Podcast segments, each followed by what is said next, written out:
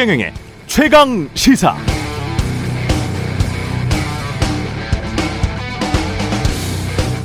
가로등 및 들깨는 올해도 쭉정이란다. 쉴 틈이 없었던 거지. 너도 곧 좋은 날이 올 거요. 지나고 봐라. 사람도 밤낮 밝기만 하다고 좋은 것 아니다. 보름 아니었던 금음달 없고 금음 없었던 보름달 없지. 어둠은 지나가는 거란다. 어떤 세상이 맨날 보름달만 있겠냐. 몸만 성하면 쓴다. 네, 이종록 시인의 시 금음달. 금음 없었던 보름달 없지. 어떤 세상이 맨날 보름달만 있겠냐. 몸만 성하면 쓴다. 가슴이 뭉클하는 이 느낌. 좋죠?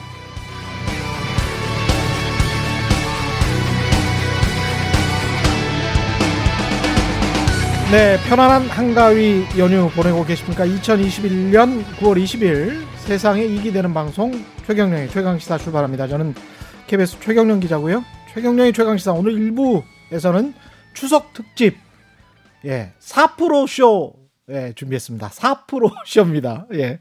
명절에 가족들이 모여서 돈 경제 이야기 안 할 수가 없는데요. 오늘은 전문가들과 함께 우리 경제, 세계 경제 그리고 우리의 주식 투자, 부동산 투자까지 내일 계속 연속으로 짚어드리겠습니다. 이종우 전 리서치 센터장, 그리고 홍춘욱 EAR 리서치 대표, 그리고 서영수 키움증권 상무님, 전무님, 이사님 예. 함께하고 있습니다. 안녕하십니까? 예. 예. 안녕하세요. 예. 세 분 다 뭐, 저, 한국이 인정하는 이카노미스트들이라서, 예, 제가 조용히 그냥 한 마디씩만 여쭤볼게요. 그냥 말, 말씀 마음껏 해주시기 바랍니다. 예, 예.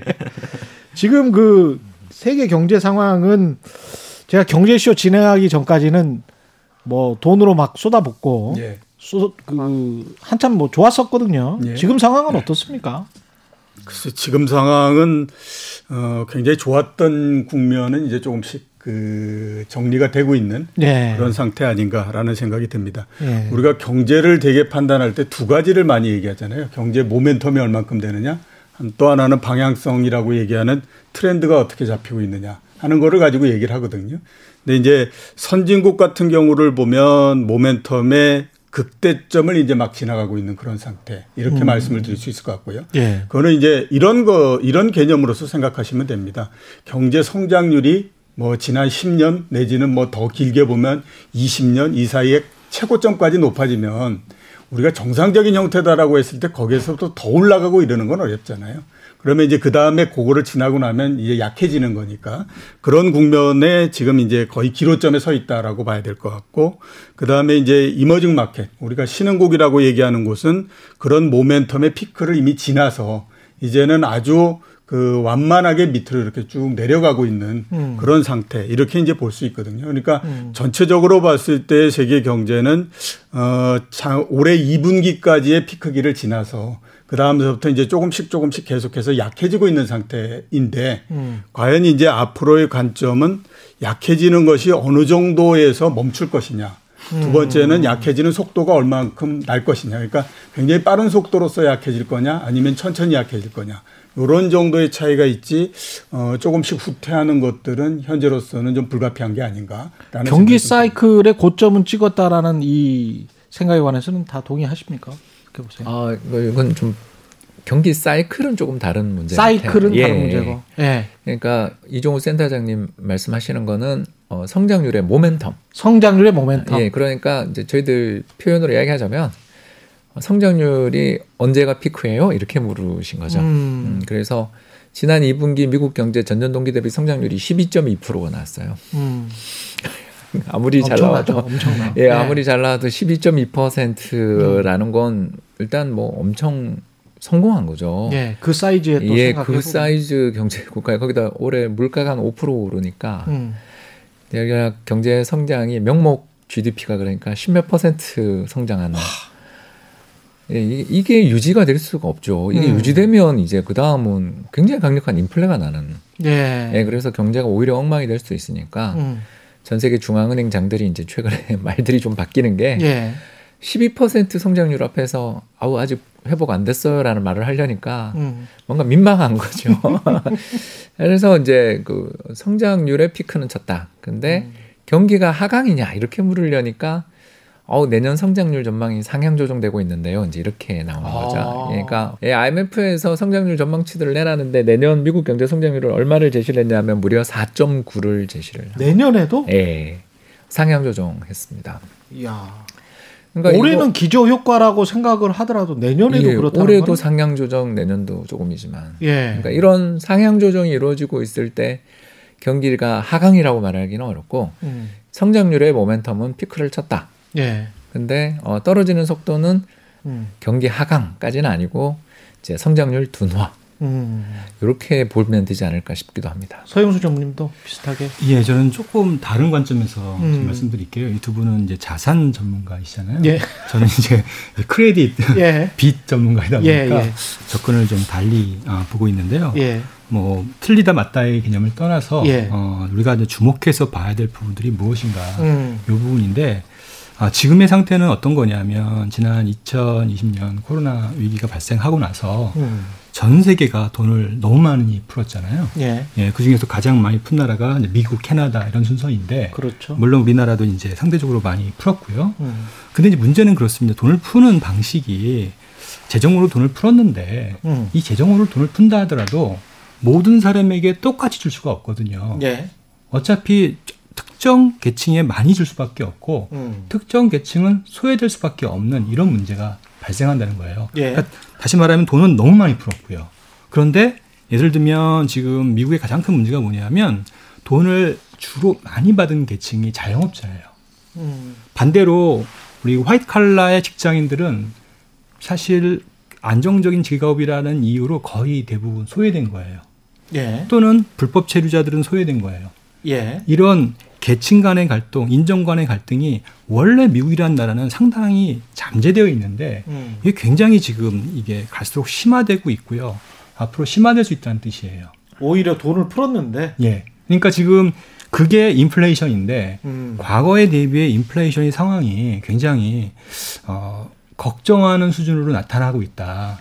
예. 이런 부분들을 어떻게 통제할지 이게 어, 뭐첫 번째로는 이게 어떻게 가시화될 것인지 두 음. 번째는 어떻게 이것들을 통제하기 위해서 어, 중앙은행이나 정부가 이런 예. 것들을 대책을 내놓을 것인지 음. 이런 것들이 중요한 이슈가 될 거고 음. 아마 그게 미국 주식시장, 한국의 주식시장 그리고 글로벌 시장에 굉장히 중요한 이슈가 되지 않을까 저는 그렇게 보고 있어요. 서영수 전문님이 바로 어떤 질문을 꺼내신 건데 돈을 많이 풀었는데 빈부격차는 오히려 심해지고 사회 갈등 심해지고 인플레이션 압력 심해지고 부채는 굉장히 늘어났다. 근데 이런 것들을 어떻게든 좀 줄여나가는 방식의 경제 정책이 필요할 수밖에 없다. 네. 그러면서도 경제는 안정적으로 성장시키려고 하는 정부 정책 당국의 노력이 분명히 있을 것이다. 뭐 이런 말씀이잖아요. 예. 그럼 어떻게 해야 되는 거죠? 어, 네. 어, 어, 어떤 식으로 가게 되는 거죠? 이렇게 되면?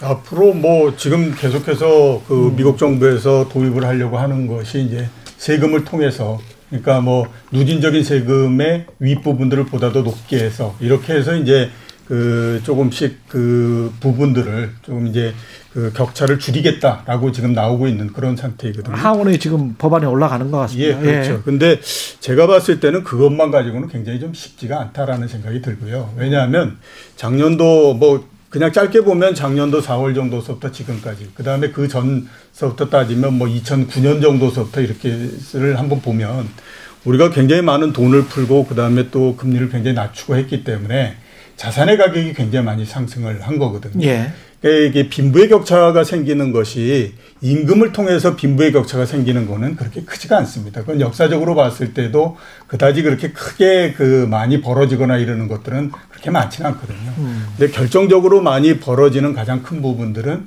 결국에 이제 자산 가격이 올라가게 되면 예. 우리나라도 마찬가지잖아요. 뭐 작년도서부터 뭐 강남에 있는 무슨 아파트가 무슨 1년 동안에 5억이 올랐다, 6억이 올랐다 이렇게 가면 5억, 6억 정도는요.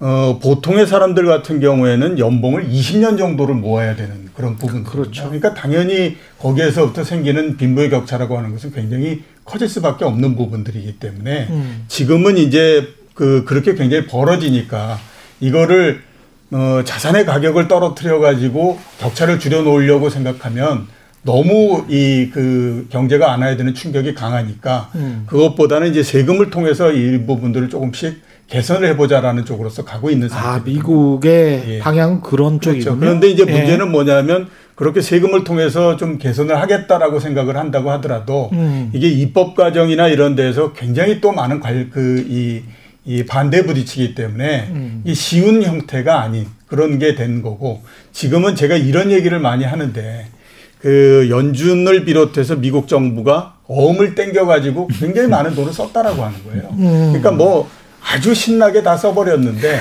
그 어음이 이제 만기가 돼서 조금씩 계속해서 돌아오는 상태죠. 예. 그거를 이제 해결을 해야 되는데 해결이 결코 쉽지 않은 상태이기 때문에 문제가 있다 이렇게 볼 수가 있는 거예요. 예, 공짜 정심은 배불리 먹었는데 예.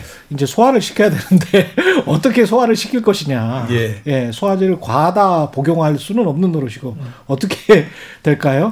예. 어, 그러니까 이제 소화제는 소화제도 해야 예. 되고 운동도 좀 해야 돼. 운동도 좀 해야 된다. 누워 있으면 안 되거든요. 예. 그래서 제 생각에 어, 이런 어마어마한 재정 적자를 봤는데 작년에 미국 그 코로나 관련돼 있는 재정 적자가 GDP에 얼마를 썼냐 하면 12.4%를 예, 썼어요. 와. 지난해에만? 예, 지난해 예. 한 해에만. 그러니까 올해는 요거보다 절반 정도 쓰는 걸로 OECD는 음. 추정하더라고요. 이건 예. 뭐 이제 참고로 우리나라는 한 4% 썼습니다. 4%. 예. 이제 그런 상황에서 이걸 줄여야 되는데 지금 뛰라고 말하는 건 도저히 너무 힘들 것 같고. 예. 왜 그러냐면 방금 서영수 이사가 잘 이야기하신 것처럼 경제 내에 좋아진 부분은 너무너무 좋은데 경제 내에 안 좋은 부분이 사실은 더 많거든요. 음. 그러니까 저희들이 이제 그걸 노동시장 상황을 이렇게 살펴보면 그 일시적인 해고자들의 숫자는 좀 줄어들고 있는 건 사실인데 예. 항구적 해고자라고 저희들이 부르는 아. 그러니까 참 이 항구적이라는 표현이 너무 부정적이어가지고 음, 음, 음. 장기 실업자 정도로 하겠습니다만 그렇죠. 아무튼 예. 장기 실업자는 안 줄어요 잘. 아. 그러니까 이제 전형적인 충격 이후에 좋은 직장들은 바로 layoff 시킨 다음에 어, 다시 오세요 이렇게 예. 해결이 되고 또 좋은 직장 다니시는 분들은 금방 해고됐더라도 예. 또 능력 있으신 분들은 바로 직장을 이미 잡으셔서 음. 직장으로 안 돌아가서 거기서는 임금이 올라가고 있는데 음. 경제 전체로만 놓고 보면 이제 어, 구직 활동을 한 지 오래됐지만 아직도 직장을 못 찾으신 분들과 또 reopen 하면서 사람을 찾는 부분 사이에 저희들이 흔히들 이야기하는 미스매치 음. 이 문제를 어떻게 해결할 건가 이제 제가 뭐 연, 그 연준 입장이거나 아니면 바이든 행정부 입장이라면 거의 정해져 있는 게 아닌가. 어, 일단 첫, 첫, 번째는 예. 소화제는 계속 먹자.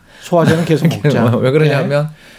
어, GDP의 12% 13%에 달하는 재정 적자를 한 해에 썼는데 음. 이거 바로 여기서 금리 인상한다든가 예를 들어서 여기서 금리 부담을 뭐 주게 되면 경제 재정이 말도 못하게 힘들어지지 않겠어요. 예. 그러니까 금리를 작년에 제로 금리를 낮춰줬는데도 GDP에서 차지하는 그 미국 기업, 그 미국 정부의 GDP 대비 그 이자 부담이 얼마냐면 4%예요.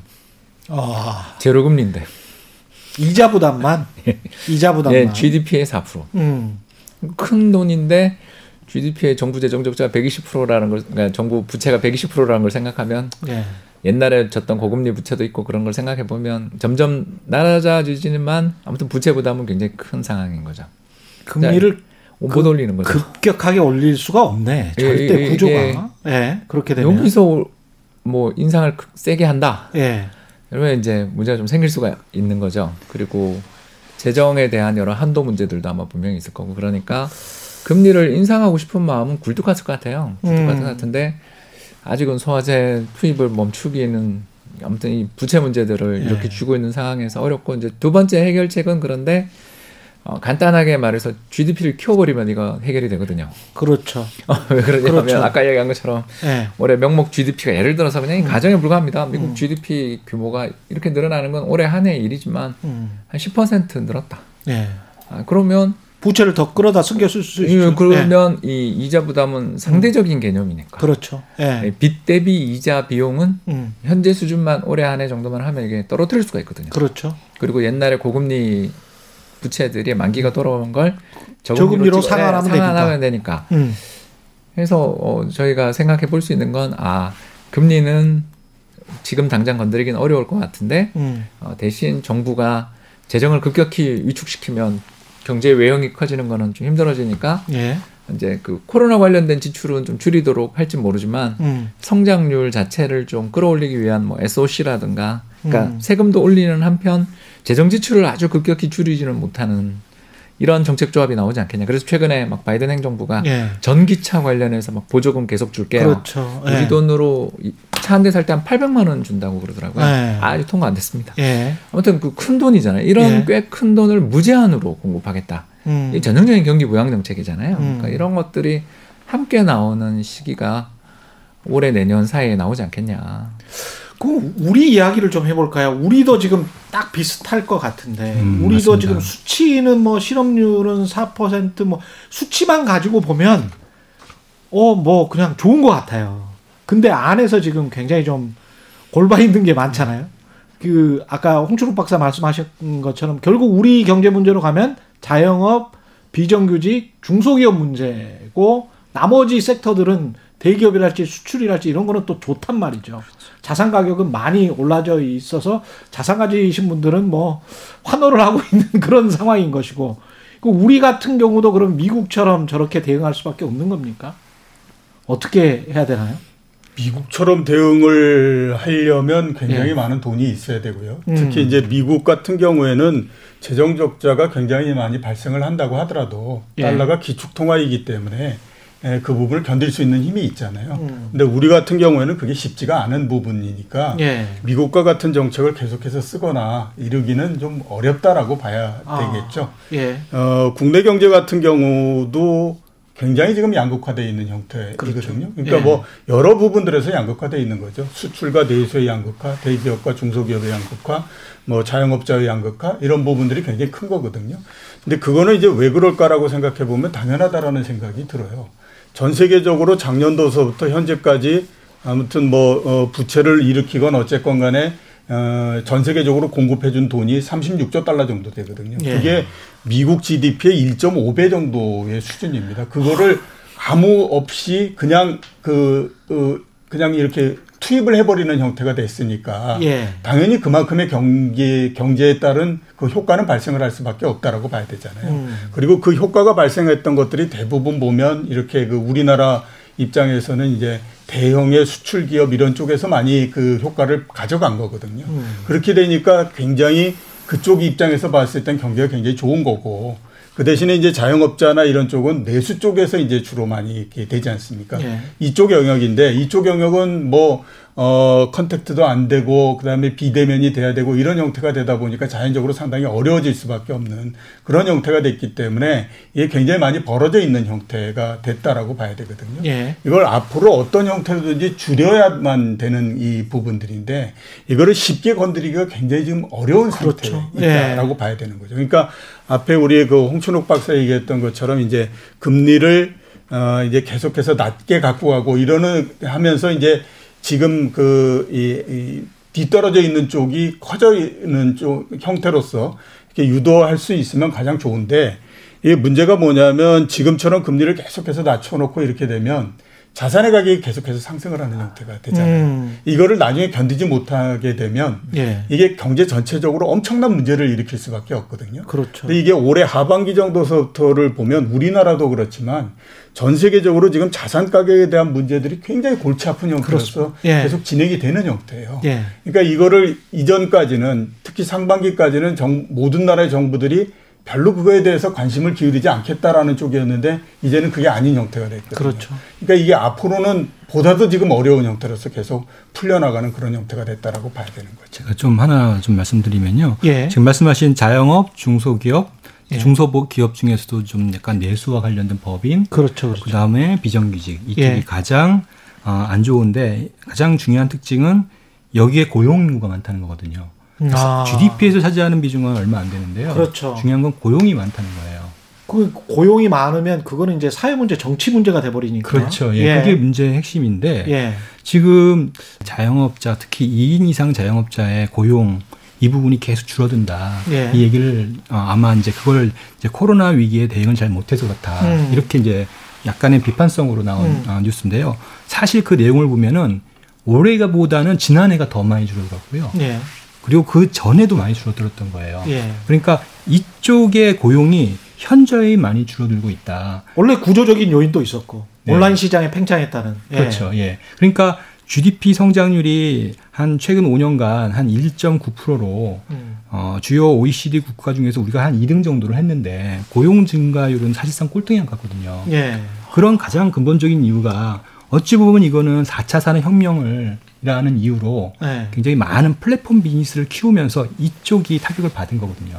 그렇죠. 지금. 예. 예. 이 문제가 그대로 미국에도 동, 동일하게 존재합니다. 지금 음. 미국이 어떤 문제냐면은 분명히 미국이 고용이 늘어나야 되는데 예. 지금 어, 미국은 우리나라에 비해서 4차 산업혁명이 문제, 그러니까 다시 말하면 플랫폼 industry가 이 자영업까지 확산되는 게 상당히 지금 늦었어요. 예. 사실은요. 한국보다. 근데 이게 언제 빨라졌냐면은 코로나 위기가 발생하면서 lockdown이 되면서 아, 이때 오히려. 이때 이 산업이 확 퍼진 거예요. 음. 문제는 뭐냐면 이렇게 퍼져버리면 예를 들면 이거예요. 자영업에 이제 어, 장사를 할때 예. 이거를 예를 들어서 키오스크 같은 걸로 대부분 사람을 대체하고 그렇죠. 그다음에 판매 역시 배달 온라인 배달 형태로 바꾸고 예. 이런 식이 되니까 과거에는 다섯 명 고용해야 되는 거를 음. 두세 명으로 고용이 가능해진 거예요. 고용할 필요가 없는 거죠.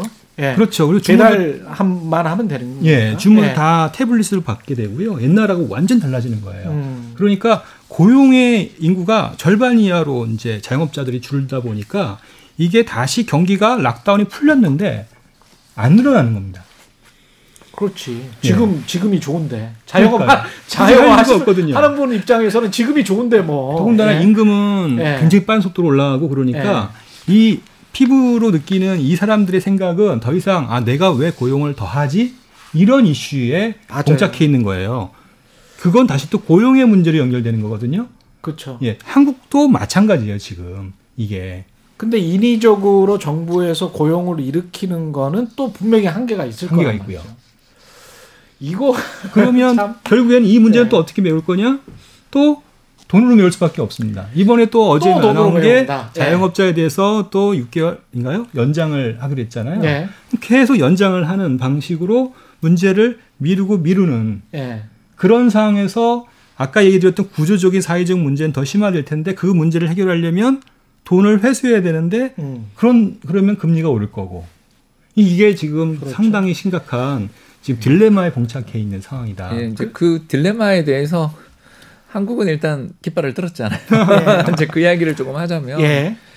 어, 한국은행의 금리 인상에 대해서는 저도 음. 서영수 이사의 말에 많은 부분 동의를 하고 저런 상황에서 금리를 인상하는 게 올바른 일인가. 음. 어, 사실 우리가 제일 먼저 인상한 편이잖아요. 물론 예. 이제 러시아 같은 예외를 제외하고 예, 예, 예. 금리를 인상한 건 결국 아, 부동산 때문이다 이렇게 우리가 볼 수 있는데 그렇죠. 다른 한편으로는 조금 더 제가 위안이 되는 이야기를 드리자면 예. 부정적인 이야기만 나오는 것 같아서 예.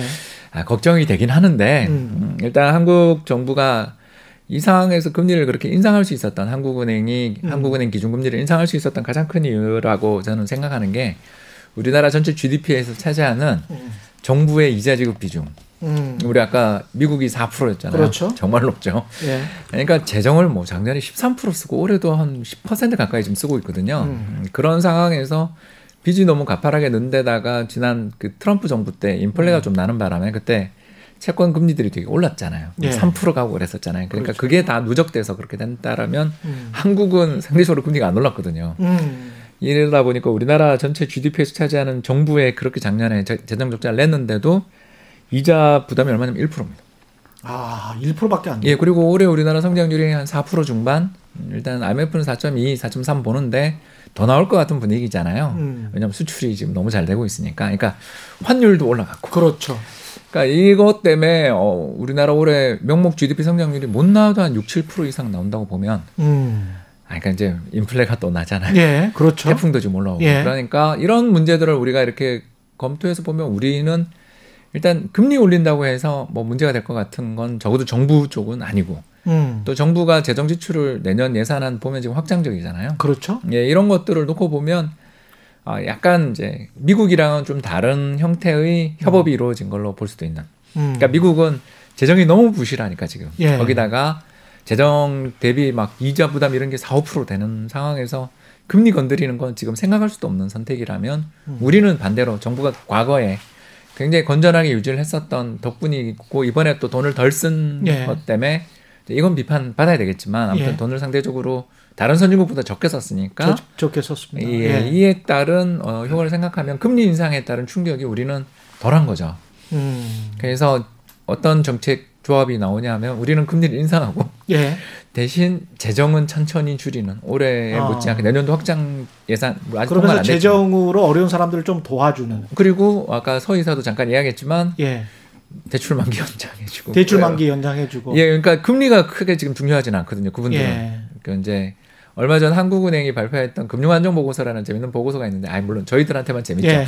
되게 어려워요 어려운데 예. 자화자찬한 대목이 하나 있어요 여기 뭐냐 예. 뭐냐면 우리가 만기 연장을 해주지 않았다면 연체율이 어떻게 됐을까라는 그런 보고서가 있어요. 지금 연체율은 어느 정도입니까? 연체율은 사상, 걱정할 정도가 네, 전혀 아니죠. 네, 연체율은 대충 그 5대 시중은행 예. 따지면 한0.52% 정도 되거든요. 그뭐 평상시랑 작, 년도가 0.7%이 정도 됐기 예. 때문에 작년도보다 예, 개선됐고 그다음에 치약 차주도 장, 지금 한 11% 정도 되기 때문에 음. 작년도 12.2%보다도 개선됐다. 이렇게 예. 얘기를 많이 하죠. 예. 근데 이제 그거를 내부적으로 한번 이렇게 뜯어서 보면 음. 그 이제 자영업자 비롯해서 중소상공업자의 나가 있는 대출이 800조 정도 이렇게 되는 걸로 추산이 되거든요. 음. 근데 그 중에 200조 정도가 이제 좀 전에 홍 박사 얘기했던 것처럼 정부가 그 코로나19로 해서 지원을 해준 부분들이 굉장히 많아요. 그러니까 그거는 어, 만기도 연장을 해주고 그 다음에 이자 지급 이런 것들도 굉장히 낮춰주고 이렇게 가니까 과연 그런 그 지원이 없었다라고 하게 되면 지금 숫자가 나오겠느냐라고 음. 하는 그 의문은 굉장히 있는 상태인 거죠.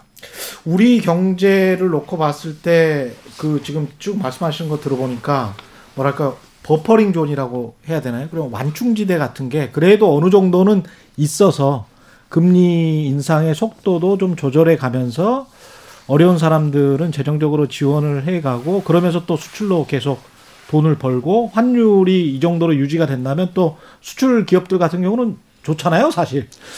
1150원 되면 네. 사실 좋은 거 아닙니까? 그렇죠. 네, 경쟁력도 좋고. 뭐 잔치죠. 예. 왜 그러냐면 우리가 외환위기 이후에 평균 환율이 1100원 초반이에요. 그러니까요. 그거보다 지금 뭐 30원에서 한 50원 높으니까. 그러니까요. 그때 또 근데 외환위기 때 비교해 보면 경쟁력은 또 개선된 면도 있으니까. 예. 예 이렇게 저렇게 보면 그러니까 수출이 둔화된다 이건 다 동의할 것 같은데 예. 왜냐면 올해처럼 3, 40% 증가율은 이건 말이 안 되는 어, 거니까. 그렇죠. 예. 근데 이제 둔화되긴 하더라도 요 환율이 유지만 되면 음. 일단 기업들 입장에서 올해 이익은 거의 문제가 없는 것 같고 음. 내년 뭐요 요 환율이 유지된다는 전제지만 예. 내년 상반기까지도 거의 사상 최대 이익은 거의 보이거든요. 예. 최근에 또 원자재가 다시 오르고 있어서 어. 원자재 오르면 한국 기업들이 좋죠. 피해를 보는 산업도 일부 있지만 예. 이익 보는 사람이 좀 있거든요, 우리가. 예. 특히 가장 커지니까. 예, 그것도 있고 물동량이 늘어나서 예. 좀 이렇게 사재기 때문에 가격이 오르는 것도 그렇죠, 있으니까. 그렇죠. 예를 들어서 뭐 우리나라 가장 힘들었던 게 남동 해안벨트를 그렇게 우리가 힘들게 했던 게 가장 대표적인 산업이 해운조선인데 음. 그쪽이 지금 일단 아, 저 가격이 유지될까 싶을 정도로 많이 오르긴 했지만 아무튼 지금 좋으니까 예. 이렇게 되면 이제 자연스럽게 저희들이 어, 정부의 어떤 시나리오를 제가 그냥 짐작해 보자면 음. 금리로 부동산을 잡고 음. 어, 재정은 취약 계층 위주로 열심히 돈을 좀 더 쓰고 예. 그리고 수출 잘 되면 이렇게까지 우리가 도와줬는데 기업들이 사람 좀 뽑지 않겠냐?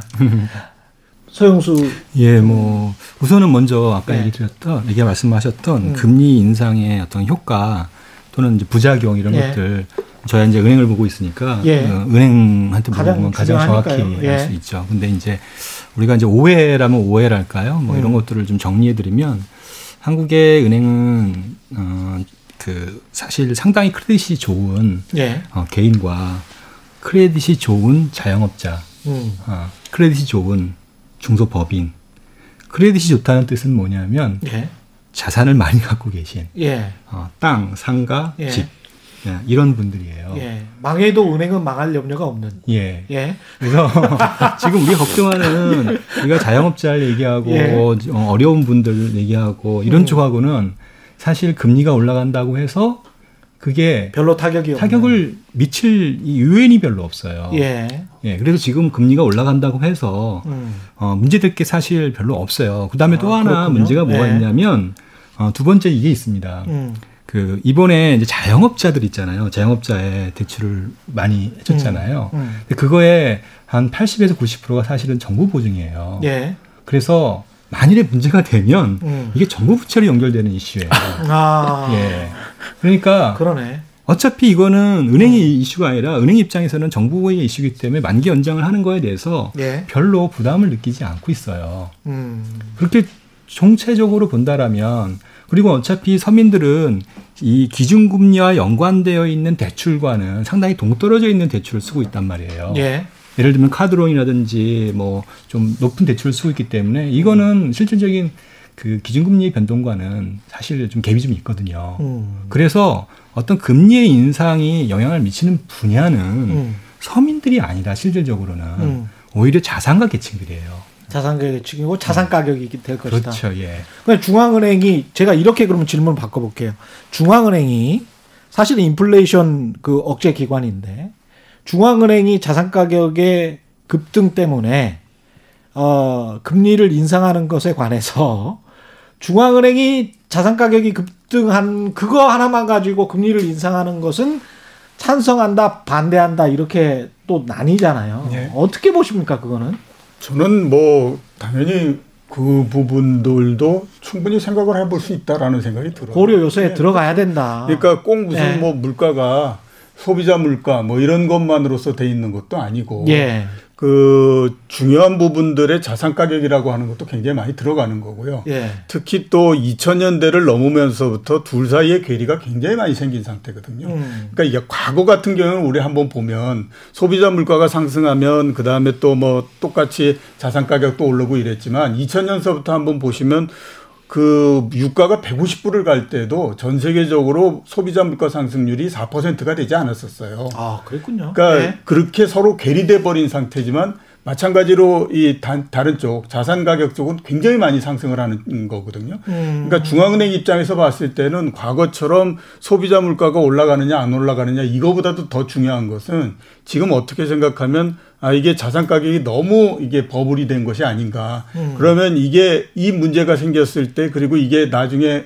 정말로 문제가 된다라고 했을 때 우리는 어떻게 대처를 해야 될 것인가 하는 것들에 대해서 보다 더 고민을 할 수밖에 없거든요. 예. 미국 같은 경우도 한번 보시면요. 소비자 물가가 올라갔기 때문에 그 금리를 인상하거나 인하하거나 이렇게 한 경우보다도 음. 자산 가격 때문에 움직였던 경우가 굉장히 많죠. 예를 예. 들어서 보면 1990 그 8년 9년 이때의 그 Long-Term Capital 이런 예. 경우를 보면 우리가 그냥 생각해 보면 말도 안 되는 얘기잖아요. 음. 한 그 이 금융회사 하나가 자기 투자 잘못한 것 때문에 망할 가능성이 있다라고 해서 금리를 내리고 막 이렇게 그걸 했었거든요. 음. 그러니까 지금은 보면 자산 가격이라고 하는 것 자체가 과거에 우리가 그 봤던 물가 이것보다 이것만큼 굉장히 중요해진 상태이기 때문에 당연히 그걸 보면서 그 금리를 조절하고 하는 것 자체가 그건 어. 이상한 게 없다라고 봐야 되는 거죠. 서영수 전문님도 비슷한 생각이십니까? 근데 조금 더 원론적으로 얘기해 볼까요? 음. 국가가 해야 할 의무는 음. 국민의 재산을 보호하는 거거든요. 그렇죠. 그러면 네. 돈을 풀고 어 당기고 줄이고 이거는 결국에는 돈의 가치를 떨어뜨리고 음. 어 그다음에 올리는 그렇죠. 조치잖아요. 예. 돈의 가치를 떨어뜨린다는 얘기는 돈과 반대되는 계정의 가치를 예. 영향을 준다는 뜻이거든요. 그런 현물입니다. 네, 현물이죠. 예. 그러니까 당연히 가장 많은 게 부동산일 거고요. 예. 그러면 제일 중요한 게 아까 말씀드렸지만 정부의 국가의 책무는 국민의 재산을 보호하는 건데 음. 정부가 인위적으로 금리를 낮추고 올리고 음. 그렇게 하면서 자산가격을 올리는 거는 음. 결국에는 국민의 재산을 보호하는 것과 반대되는 행위거든요. 그런 이유기 때문에 음. 중앙은행에게 독립성을 부여하고 어, 정권 정치 권력의 어떤 간섭 없이 안정적으로 통화 정책을 취하라고 그렇게 한국은행의 법률로 정한 거거든요. 거꾸로 말하면 근데 금리를 그러면 내리기만 해야 되는 거 아니에요? 그렇게 그러니까 말하면 아니죠. 그 예. 한국은행이 예. 그러니까 어느 나라든지 중앙은행이 가지고 있는 가장 큰 기능은 예. 통화 가치 안정인 거죠. 그렇죠. 예. 그러니까 통화 가치 안정이라고 우리가 따져 보면 자산의 가격이 굉장히 급등을 하고 그 다음에 이제 그 뭐 물가가 상승을 하고 이런 형태가 되면 네. 그게 가장 그 피해를 많이 보는 것이 통화 가치가 불안정해지는 형태가 되잖아요. 음. 그러면 그걸 안정시키기 위해서 과거 같은 경우에는 이제 물가가 많이 상승하고 그러면 금리를 올려서 예. 그다음에 그 물가를 진정을 시켜 가지고 통화 가치를 안정시키는 형태가 되잖아요. 예. 그러니까 이, 이, 자산 가격도 마찬가지인 거죠. 음. 자산 가격이 굉장히 많이 상승을 하게 되면 역시 마찬가지로 봤을 때 통화 가치는 굉장히 불안정해지는 형태가 되는 거거든요. 예. 그렇기 때문에 그거를 조절하기 위해서 역시 마찬가지로 금리를 상승을 인상을 하거나 이런 형태로 해서 통화 가치를 안정시켜야만 되는 거죠. 음. 그게 원래 중앙은행의 가장 기본적인 자기의 책무거든요. 예. 근데 문제는 뭐냐면 지난 십몇 년 동안에 우리가 중앙은행이 가지고 있는 가장 큰 책무가 통화 가치 안정이다라고 하는 걸 잊어버리고 예. 거의 대부분의 중앙은행뿐만 아니라 중앙은행을 바라보고 있는 사람들도 음. 중앙은행이 해야 될 가장 큰 책무가 경기를 부양시키는 거다. 이런 형태로서 생각을 하는 것이 지금 가장 큰 문제 중의 하나다. 이렇게 음. 볼 수가 있는 거죠. 네, 일단 뭐 저는 좀 반대 의견이고요. 홍춘욱 박사님. 예, 네. 예. 어, 일단 저는 네. 어, 그 서영수 이사의 말에 조금 더 첨언을 하자면 국민들의 생활 안전과 국가의 안보라는 측면에서 보면 한국은행이 지나치게 저는 큰 부담을 졌었다라고 생각하거든요. 음. 뭐냐면 어, 전 세계 37개 OECD 국가들의 평균적인 그 작년 코로나 대비한 GDP 대비 재정 적자가 얼마냐면 8%예요. 예. 근데 우리는 4%. 아. 그러니까 다른 나라보다 절반 썼거든요. 그리고 음. 우리보다 돈을 적게 쓴 나라 보면 좀더뭐 노르웨이 이런 나라들입니다. 예. 그러니까 그냥 그때 아예 락다운도 잘 안 걸었던 그런 나라들, 산유국들 음. 이런 나라들 제외하고는 한국이 제일 어, 짰어요. 예. 그런 상황에서 한국은행이 금리를 인하해 줬어요. 음. 0.5까지 인하를 해서 네. 그리고 아까도 잠깐 한국은행의 자화자찬 이야기를 했습니다만 음. 금리 인하하고 대출 연장해 주는 덕분에 연체율이 사상 최저잖아요. 네. 그래서 우리 경제를 살렸어요. 그래서 살린 것까지는 이제 제가 이거에 대해서 제가 뭐라는 게 아니라 음. 이제 그런데 여기다 대놓고 그렇게 해서 부동산이 올랐으니까 한국은행이 책임져라고 이야기하는 게 저는 이게 굉장히 부당한 일 같거든요. 한국은행 입장에서 입장에서는 예 그리고 한국은행에게 어, 이걸 기대를 어, 음. 누가 하고 있나라고 하면 이건 정책 당국 아닌가. 근데 이게 한국의 문제뿐만이 아니고 사실은 영국 파이낸셜 타임즈나 이런 데를 보면 모든 중앙은행들이 지금 그런 압박을 받고 네. 있는 것 같아요. 그런 것 같아요. 자산 가격 때문에 이거 어떻게 해야 되냐. 네. 근데 니들이 그냥 어떻게 해봐. 뭐 이렇게 지금 예. 논조들이 나오고 있거든요. 예, 그래서 예. 조금 더 이야기를 하자면 그래서 우리 경제가 미국보다 예. 작년 충격은 덜 받았을지 모르지만 올해 성장률은 미국 반 절반도 안 되는 거잖아요 예. 지금. 그러니까 이런 우리 경제의 어떤 양극화 문제들 이런 것들은 정부 재정이 해야 될 문제를 한국은행이 지나치게 책임졌고 음. 그 다음에 또 반대로 부동산 가격이 오른 건 예. 한국은행 금리 인하 때문이다라고 이야기해 버리면 예. 한국은행이 정책이 이게 참 저는 좀 문제가 생길 수 있다라는 거고요. 두 번째 이야기를 하자면 음. 한국은행에 그 입구를 들어가면 그 통화 가치의 안정, 음. 물가 안정의 초석이라는 전 대통령의 그, 예. 그 글씨가 있습니다. 예. 이 이야기에서 보는 것처럼 한국은행법에 뭐라고 명시되어 있냐면 물가 안정이 모든 책무예요. 예. 근데 이제 문제가 뭐냐면 2012년 음. 이후에 한국의 소비자 물가 상승률이 음. 연간 기준으로 2%를 넘은 적이 없어요.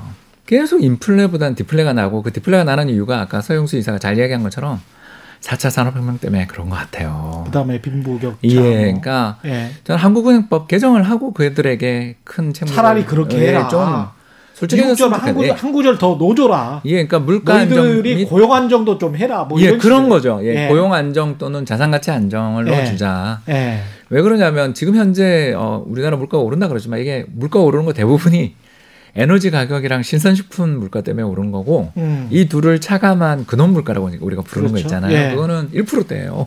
어, 추석 우리 차례상을 차린 입장에서는 좀 가격이 올랐다고 느껴지는 부모는 있습니다만 음. 적어도 제가 느끼기에는 작년보다 과일 값은 좀 내린 것 같아요. 예. 그러니까 이런 부분들을 우리가 감안해 볼 때 저는 한국은행이 금리를 올릴 것 같긴 하지만 예. 이게 정말 타당한 일인가? 아. 그리고 한국은행에게 우리는 권한은 주는 것도 별로 없으면서 너무 많은 걸 요구하는 거 아닌가. 재정이 좀 잘못한 것 같지 않냐. 어, 딴 나라 비해 우리나라 정부 이자 지급 부담도 저렇게 낮고 재정 적자도 적은데 한국은행만 자꾸 쫀다.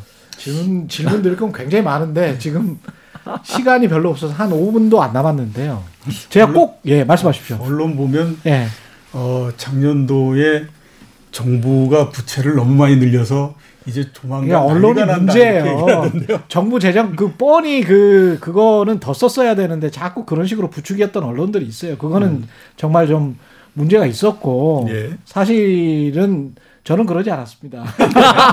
저는 그러지 않았다는 점을 말씀을 드리고 제가 지금 좀 궁금한 거는 그 오늘 시간에 요거 한 가지만 짚고 넘어갈게요. 그 세계 경제 변수 중에서 혹시 중국이 지금 지방정부 부채도 많고 그다음에 유명한 부동산 회사도 음. 망했다 그러고 그래서 중국이 혹시 트리거가 돼서 세계 경제 변수에 뭔가 그 거시 경제적으로 음. 영향을 미칠 가능성이 있는가? 음. 그 가시적인 뭐한 예. 1년 안에 예, 예. 어떻게 보세요? 저는 그럴 가능성은 거의 없다라고 거의 없다. 왜 그러냐면 지금 우리가 중국을 보는 그 이 시각은요. 우리가 중국 옆에 있으니까 우리 시각으로 보는 것 같지만 음. 중국을 보는 시각은 월가의 시각으로 봅니다. 음. 그거는 예. 우리나라뿐만 아니라 다른 나라들 모두 다가 거의 다 마찬가지거든요. 그렇죠. 그렇죠. 예. 그냥 한번 생각해 보세요. 2005년도 이럴 2006년도 이럴 때 중국 경제 한창 갈 때는 월가에서 어떤 얘기들을 했었냐면 이제 조만간 조금만 시간이 지나면 미국은 중국을 절대 쫓아갈 수 없게 될 거다. 이런 얘기들을 굉장히 많이 했어요. 예. 근데 조금 더 시간이 지나니까 그 다음에는 중국의 그림자 그 금융이 어떻고 저쩌고 해서 이제 중국이라고 하는 건 조만간 아무튼 문제가 생겨서 난리가 날라라. 이렇게 음. 얘기를 해요. 그게 왜 그럴까라고 생각하면요. 월가의 시각 때문에 그렇거든요. 그리고 음. 월가의 시각이라고 하는 거는 월가가 장사를 하기 위해서 하는 시각이에요. 아. 그러니까 2005년, 6년도 이럴 때는 중국과 관련한 상품이나 이런 것들을 굉장히 많이 팔아야 되기 때문에 중국에 관한 굉장히 좋은 얘기들을 굉장히 많이 할 수밖에 없고 흔들어 놓는 어, 거군요. 예, 그렇죠. 그런 형태인데 지금 한번 생각해 보면요. 그래도 중국이 어쩌다 저쩌다 하더라도 거의 6%에 근접할 정도의 성장을 하고 있거든요. 음. 우리나라 같은 경우가 왜 과거에 1980년대 이럴 때에 그 당시에 보면 훨씬 더 위기가 발생할 가능성이 높았음에도 불구하고 위기가 발생하지 않았느냐. 그 당시에는 높은 성장을 했기 때문에 그래요. 예. 중국이 그 단계이기 때문에 중국이 그렇게 쉽게 위기가 발생한다. 이렇게는 제가 봤을 땐 그 가능성은 거의 없다라고 볼 수 있습니다. 다른 분들은 홍준호 박사님. 어, 공감합니다. 예. 저는 어, 누차 이야기하지만 중국에 대해서 굉장히 부정적인 사람이잖아요. 예. 아니 특히 중국 시장에 대해서 그때 굉장히 부정적인 이야기를 했던 사람인데, 예. 아니, 그 그때 편하게 이야기하면서 아, 왜 그런 시장에 투자하세요까지 네, 했잖아요. 그렇죠. 그러나 나라 망하는 거하고는 전혀 다른 문제. 그렇죠. 네. 그러니까 투자자 입장에서 나의 네. 재산권이 위협받는. 그렇죠. 그러니까 대주주가 갑자기 막 바뀌고. 예. 조 회사가 되고 막. 예, 조 회사가 또 찍혀서 예.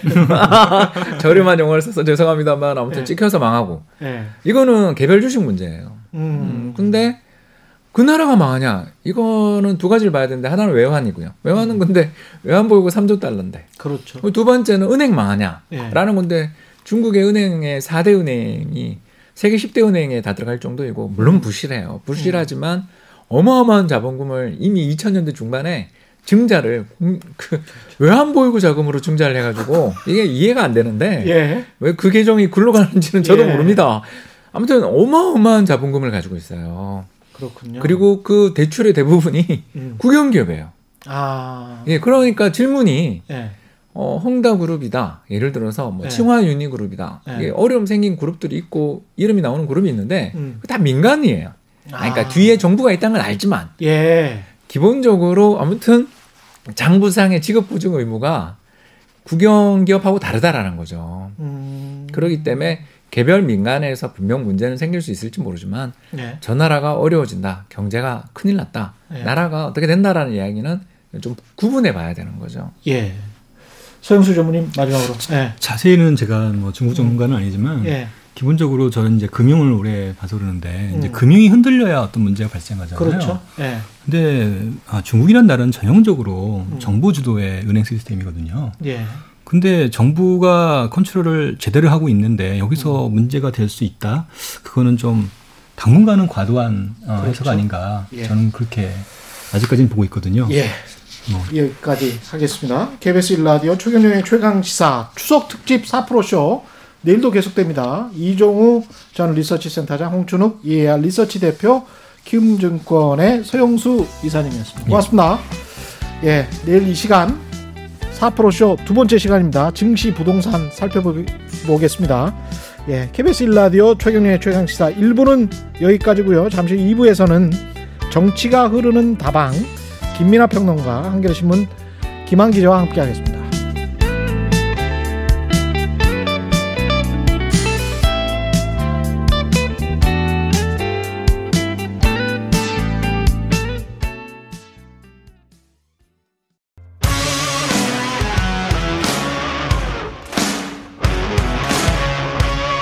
오늘 하루 이슈의 중심 최경영의 최강 시사.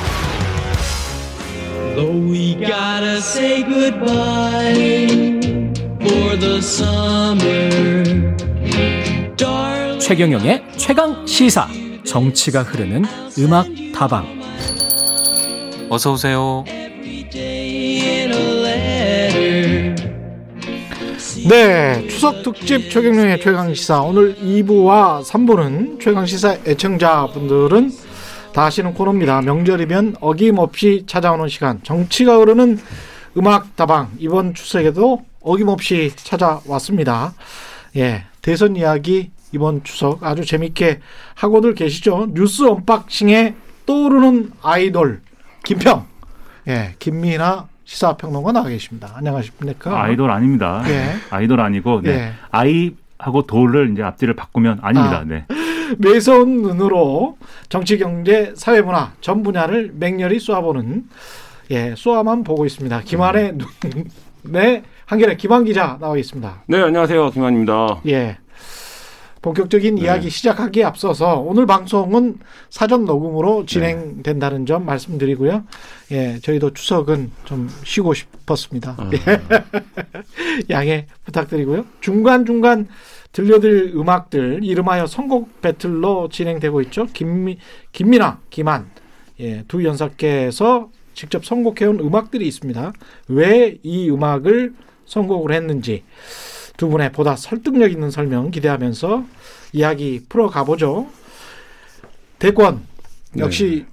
재미는 지금 윤석열, 홍준표, 유승민 이 재미는 역시 야당 쪽 여, 여당 야당 쪽에 있는 것 같습니다. 원래 뭐 선거라는 예. 게그 정권 교체하는 맛에 하는 거기 때문에 이 수성하는 쪽이 어렵습니다. 어렵고 예. 수성하는 쪽은 이슈를 만들기도 어렵고 예. 뭐 차별화를 하면 또 여러 가지 또 뒷말들이 나오고 하는데 예. 어, 야당 입장에서는 선, 어, 선명하게 공격만 하면 되기 때문에 그렇죠. 예, 야당 입장 그 경선이 원래 더 재밌습니다. 예, 일단은 여덟 명 정도 지금 압축이 됐고 네. 득표율과 순위는 공개되지 않았지만. 네. 윤석열, 홍준표가 박빙이다. 네. 이거는 뭐 전반적인 평가인 것 같습니다. 네, 뭐 오차 범위 아니다, 아니다, 내가 이겼다. 서로 음. 이제 누가 이겼는지에 대한 주장이 엇갈리는데요. 두 가지를 시사한다고 보는데 하나는 홍준표의 돌풍이 거세다, 거세다 얘기는 했는데 실제 그게 이제 득표에서도 이번에는 이제 20대 80이었는데 음. 실제 이제 득표에서도 좀 확인이 됐다. 이게 이제 홍 후보 입장에서는 계속 골든 크로스를 내가 이룰 거다라고 얘기하고 있는 입장에서는 추세적으로 내가 음. 나의 말이 맞아가고 있다. 이거를 좀 입증하는 선거가 됐고 또 하나는 바깥에서 보는 사람들 입장에서는 이제 20, 30, 50 이런 식으로 늘어나거든요. 그 여론조사 비율이. 그렇죠. 예, 그러면 어 정말로 이게 어 홍준표 후보가 역전하는 게 아니야? 이런 생각을 할 수 있는 아니 그러니까 20, 30, 50으로 늘어나는데 그러면 좀 불리하잖아요. 룰 자체는. 그러니까 지금 이제 홍준표 후보 입장에서는 예. 당심에서는 내가 좀 지더라도 음. 민심으로 가면 내가 이긴다 이 주장을 하고 있는데 음. 그러니까 그 결과가 맞아 떨어질지 안 맞아 떨어질지는 모르지만 어쨌든 홍 후보 입장에서는 설명을 할 수 있는 자기가 그렇죠. 여태까지 주장해 온 바를 뭐 이런 이제 결과라고 지금 해석이 되고 있는 거죠. 그러니까 민심이 근데 당심을 끌어올지 당심이 딱 지키고 있으면서 민심과는 괴리가 될지 그렇게 되면 국민의힘 입장에서 만약에 계속 괴리되는 현상을 보인다면 나중에 본선에서 중도 확장을 할 때 조금 좀 괴로울 상황이 될 수가 있거든요. 그렇죠. 뭐, 이래도 저래도 뭐 괴롭습니다. 이번에 이제 네. 그 1차 컷오프, 1차 컷오프 결과도 예. 사실 뭐 각자 서로 이겼다고 얘기한다라고들 하지만 잘 예. 얘기, 얘기를 들어보면은 결이 좀 달라요. 윤석열 전 총장 측은 내가 1등이다 이 얘기를 하는 거고 예. 홍준표 의원 쪽은 여론조사에서는 내가 1등이다 이 얘기를 하는 거기 때문에 예. 누가 1, 2인지는 사실 저는 충분히 추정 가능하다고 보는데 음. 그런데 이제 앞서 이제 얘기했듯이 이제 여론조사 비율이 이제 앞으로 갈수록 바뀔 거기 때문에 2차 컷오프 그다음에 본선 이렇게 바뀔 거기 때문에 예. 그러면 홍준표 후보가 지금까지 여당 지지층이 이 지지한 이 이른바 이제 구조적 역선택의 그 표를 사실 빌려와서 음. 자기가 좀 이 자산을 불리고 이 자산을 불린 걸 토대로 다시 재투자를 하는 그런 이 투자 스킬을 발휘하는 바람에 일정 정도 실제로 수익이 지금 나고 있는 거거든요. 예. 이 당심에서. 예. 근데 이게 이제 끝까지 이어지려면 결국은 당이 당 지지층이 선호하는 코드하고 홍준표 의원이 주장하는 코드가 맞아야 됩니다. 근데 끝, 끝까지 맞을 수 있을 거냐. 이거는 끝까지 지켜봐야 돼요. 그러니까요. 근데 그 당이 선호하는 그 코드와 민심이 또 정확하게 맞아야 되는데 그게 또 맞을 거냐. 그건 근데 사실 홍준표 입장, 홍준표 후보 입장에서 이렇게 생각할 수 있는 게 그럼 음. 윤석열 후보는 그게 다 맞아갖고 지금 1등인 거냐? 그거 아니지 않냐? 예를 들면 윤석열 후보가 1위를 하는 이유는 저 사람밖에 없다. 일종의 이제 정권 교체의 대안부재론 같은 거였는데 네. 지금 여러 가지 상황이 윤석열로는 어, 불안감이 너무 높다, 리스크가 너무 크다. 네. 이렇게 하면 저는 그래서 승부를 굉장히 빨리 건 거라고 보는데 네. 승부를 걸어서 예를 들어서 윤석열 후보의 리스크가 극대화돼서 경선 과정에서 음. 그 자체가 이제 당심에 영향을 줄 수 있다는 거죠. 이거 진짜로 좀 문제가 있는 거 아니야? 그러니까 이런 뭐 고발사 그러니까. 예, 고발사 주혹이나 네. 이런 부분에서 저는 빨리 승부를 걸고 있다고 봅니다. 그게 그래서 어떻게 돼도 괴롭다는 거예요. 네. 아. 윤석열 전 총장이 불안하다. 그죠? 지금 뭐 누구 고발... 입장에서 괴롭다는 거예요? 국민의힘 지도부? 지지자들 입장에서 국민의힘 지지자. 네, 예. 애초에 윤석열 전 총장이 가졌던 강점은 음. 국민의힘에 없는데 음. 국민의힘에 들어오지 않은 상태에서 바깥에 있었던 사람이기 때문에 바깥에 있는 사람이기 때문에 어떻게 보 어떻게든 확장력이 있을 것이고 그 확장력을 가지고 국민의힘하고 결합을 하면은 정권 교체 가능성이 높아진다 이거였거든요. 예. 근데 정치 참여 선언하자마자 보여준 거는 국민의힘이랑 거의 똑같다 그냥 색깔이 이걸 예. 계속 보여준 거고 그래서 이제 국민의힘이 입당을 한 거고 여기서 일차적으로 중도 확장력이 없어진 거고요. 그 다음에 최근에 이제 불거진 어떤 뭐 지금 말씀하신 고발 사주 의혹이라든지 그 다음에 연이은 이, 이 설화들 있지 않습니까? 예. 이런 것들을 보면서 그리고 대표적으로 이준석 대표하고 충돌하면서 이준석 대표를 지지하는 2030 보수층들이 이 윤석열 전 총장으로부터 상당수 이탈하면서 음. 그러면서 홍준표 의원이 떠오른 거예요. 그런데 그렇게 되면 윤석열 전 총장에 대한 애초 기대가 갔던 거 윤석열 전 총장으로 중도 확장이 가능하다라는 어떤 경로든 간에 정권 교체의 확률이 높아진다는 이 전제를 홍준표가 채워줄 수 있는 거냐 지금 그렇게 진지하게 믿는 사람이 몇이나 있는지 모르겠어요. 그래서 홍준표 아, 의원으로 상당히 홍준표 후보에 관해서 비판적이시구나. 친홍 평론가였는데 원래. 아, 제가 또 무슨 친홍이에요. 네. 저는 저만, 네, 네. 저만 생각합니다. 친김. 어. 네. 아, 친김. 네, 김민아만 예. 생각합니다. 그래서 윤석열이냐 홍준표냐라는 이런 선택지라고 하면 네. 그것만큼 괴로운 게 없어요. 지금 누구도 지금 상황에서는 누구도 정권 교체를 위한 베스트 카드는 아니기 때문에 음. 윤석열이 불안해서 홍준표를 쳐다보면 홍준표도 불안하고 홍준표가 불안하면 다시 이제 윤석열을 눈을 옮겨야 되는 그런 상황이 저 제가 볼 때는 앞으로도 이어질 거라고 생각합니다. 근데 신문사들에서도 그런 칼럼이 최근에 실린 것 같은데 한 번 기울어지기 시작하면 그러니까 아까 지금 김한 네. 기자가 이야기한 것처럼 뭔가 좀 불안하다. 리스크가 너무 많다. 본선에서 과연 가능할까? 게다가 중도 확장이라는 측면에서도 좀 그러네? 라고 생각했을 때 한 번 기울어지기 시작하고 야, 이쪽으로 몰아주는 게 훨씬 낫겠다. 라고 했을 때는 확 쏠림 현상이 일어나면서 순식간에 역전이 될 수가 있다. 이런 또 관측도 있거든요. 그래서. 뭐 편하게 얘기하는 분들은 노름이랑 선거는 파도라고 얘기를 하는데요. 파도. 흐름을 타는 예. 중요합니다. 근데 음. 지금 홍 후보는 어쨌든 흐름이 나에게 왔다라고 이제 매일 그거를 자기 본인 페이스북을 통해서 계속 얘기를 하고 있는 상황이기 때문에 음. 사실 이제 그 부분에서 윤석열 후보가 아니 아닌데 내가 이걸 멈춰 세울 수 있는데라는 카드를 자기 콘텐츠로 보여줄 수 있어야 돼요. 그래야 이제 말하자면 그렇지. 정지를 어. 시킬 수 있는 건데 지금 이제 김민하 평론가 얘기한 것처럼 윤 후보가 이제 계속 바, 발언을 할 때마다 어떤 실언을 한다든지 네. 뭐 이런 상황들이 지속되는 상황 그리고 외부적으로도 지금 여당 야당 모두 다 윤석열 후보를 타깃을 하고 있다고 해도 과언이 아니거든요. 뭐 이런 상황에서 보여줄 수 있는 어떤 정치력 방어력 이런 것들을 감안하면 홍 후보 입장에서는 어 이거 진짜 말씀하신 대로 처음부터 얼마나 진지하게 내가 1등을 할 거야라고 생각했는지는 모르겠지만 음. 지금 국면에서만 보면 앞뒤 없이 지금 국면에서만 보면 어 이거 내가 1위 하겠다라는 생각을 후보 개인 입장에서는 충분히 해볼 수 있는 그런 상황까지 지금 와 있는 건 아닌가 이런 생각이 왜냐하면 국민의힘 지지자들 입장에서는 꼭 그게 윤석열이든 홍준표든 유승민이든 정권 교체만 되면 되는 거 아니에요? 그렇죠. 예. 근데 이게 항상 반사체와 발광체의 그 이미지라는 게 있어요. 그러니까 윤석열 전 총장을 지금 정권의 반사체로 보면 음. 윤석열 전 총장이 중도 확장력이 있는 것처럼 보이죠. 근데 윤석열 전 총장을 발광체로 놓고 보면은 그게 음. 실속이 없는 거잖아요, 지금. 그렇죠. 예. 전혀 실속이 없는 거잖아요. 예. 마찬가지로 또 저녁까지는 또 뭐 네, 뭐 조금, 조금 있다고 네, 해주세요. KBS니까. 네. 네. 뭐 조금 예. 떨어지지 않습니까? 예. 근데 이제 홍준표 의원의 경우에 예. 윤석열 전 총장의 어떤 반사체로 보면 예. 홍준표 의원이 정적 스킬도 있을 것 같고 경륜도 음. 있을 것 같고 뭔가 윤석열 전 총장과 대비되는 대단한 이제 경쟁력을 가질 수도 있을 것 같은데 홍준표를 다시 발광체로 중심에 놓고 보면 그렇지가 않다는 거예요. 아. 실제로 이제 지금 어 이걸 녹음하기 전날에 이제 TV 토론이라는 걸 했는데 예. 거기서 1차적으로 확 나온 게 뭐냐?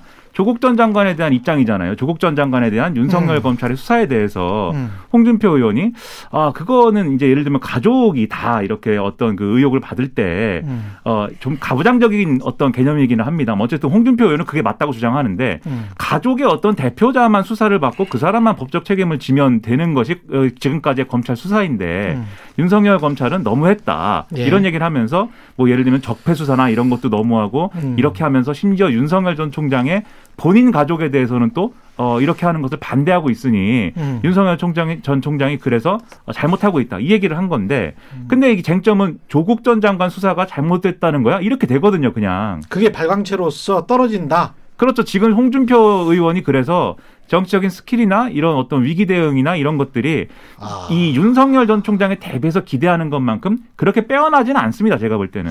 제가 보기에 먹힐 수도 있는 발언인데 음. 이거는. 그러니까 두 가지 측면이 있는데 홍준표 예. 후보가 이제 먼저 검사, 특수 검사를 먼저 했던 거잖아요. 그래서 뭐 여러 가지 수사들을 그때도 음. 주류가 아니었어요. 네, 뭐 네. 그렇긴 했지만 했는데 어제 인상적인 표현 중에 예. 하나 뭐냐면 예. 윤석열 검찰은 역사상 가장 강력한 검찰이었다라는 얘기를 했거든요. 음. 그렇게 그 얘기 자체가 검찰권에 남용을 해서 보수 세력까지 다치고 지금 여기까지 온 거 아니냐. 근데 그 부분에 대해서는 왜 말이 없냐 이 얘기를 본인도 내가 해봐서 아는데 라는 관점에서 이제 한 거예요. 그리고 어, 조국 수사 관련해서는 뭐 조국 전 장관의 잘못이 여러 가지가 있지만 그럼에도 불구하고 조국 전 장관 일가에게 행해진 검찰권 자체가 모두 정당했냐 이 부분에 대해서는 생각들이 엇갈리는 거거든요. 그렇습니다. 근데 이제 네. 홍 후보가 굉장히 보수적이다 이런 평가를 지난 대선에서 받았었는데 이번 대선에 와서는 아 그 부분에서는 내가 좀 합리적으로 말을 해볼게 이게 이게 이제 그래서 이쪽에서는 음. 어, 민주당 표를 일단 꺼야 되기 때문에 얘기하는 게 아니냐라는 지금 거기다 있지만. 박근혜 이명박까지 세트로 같이 이야기를 하잖아요. 저거는 제가 보기에는 고도의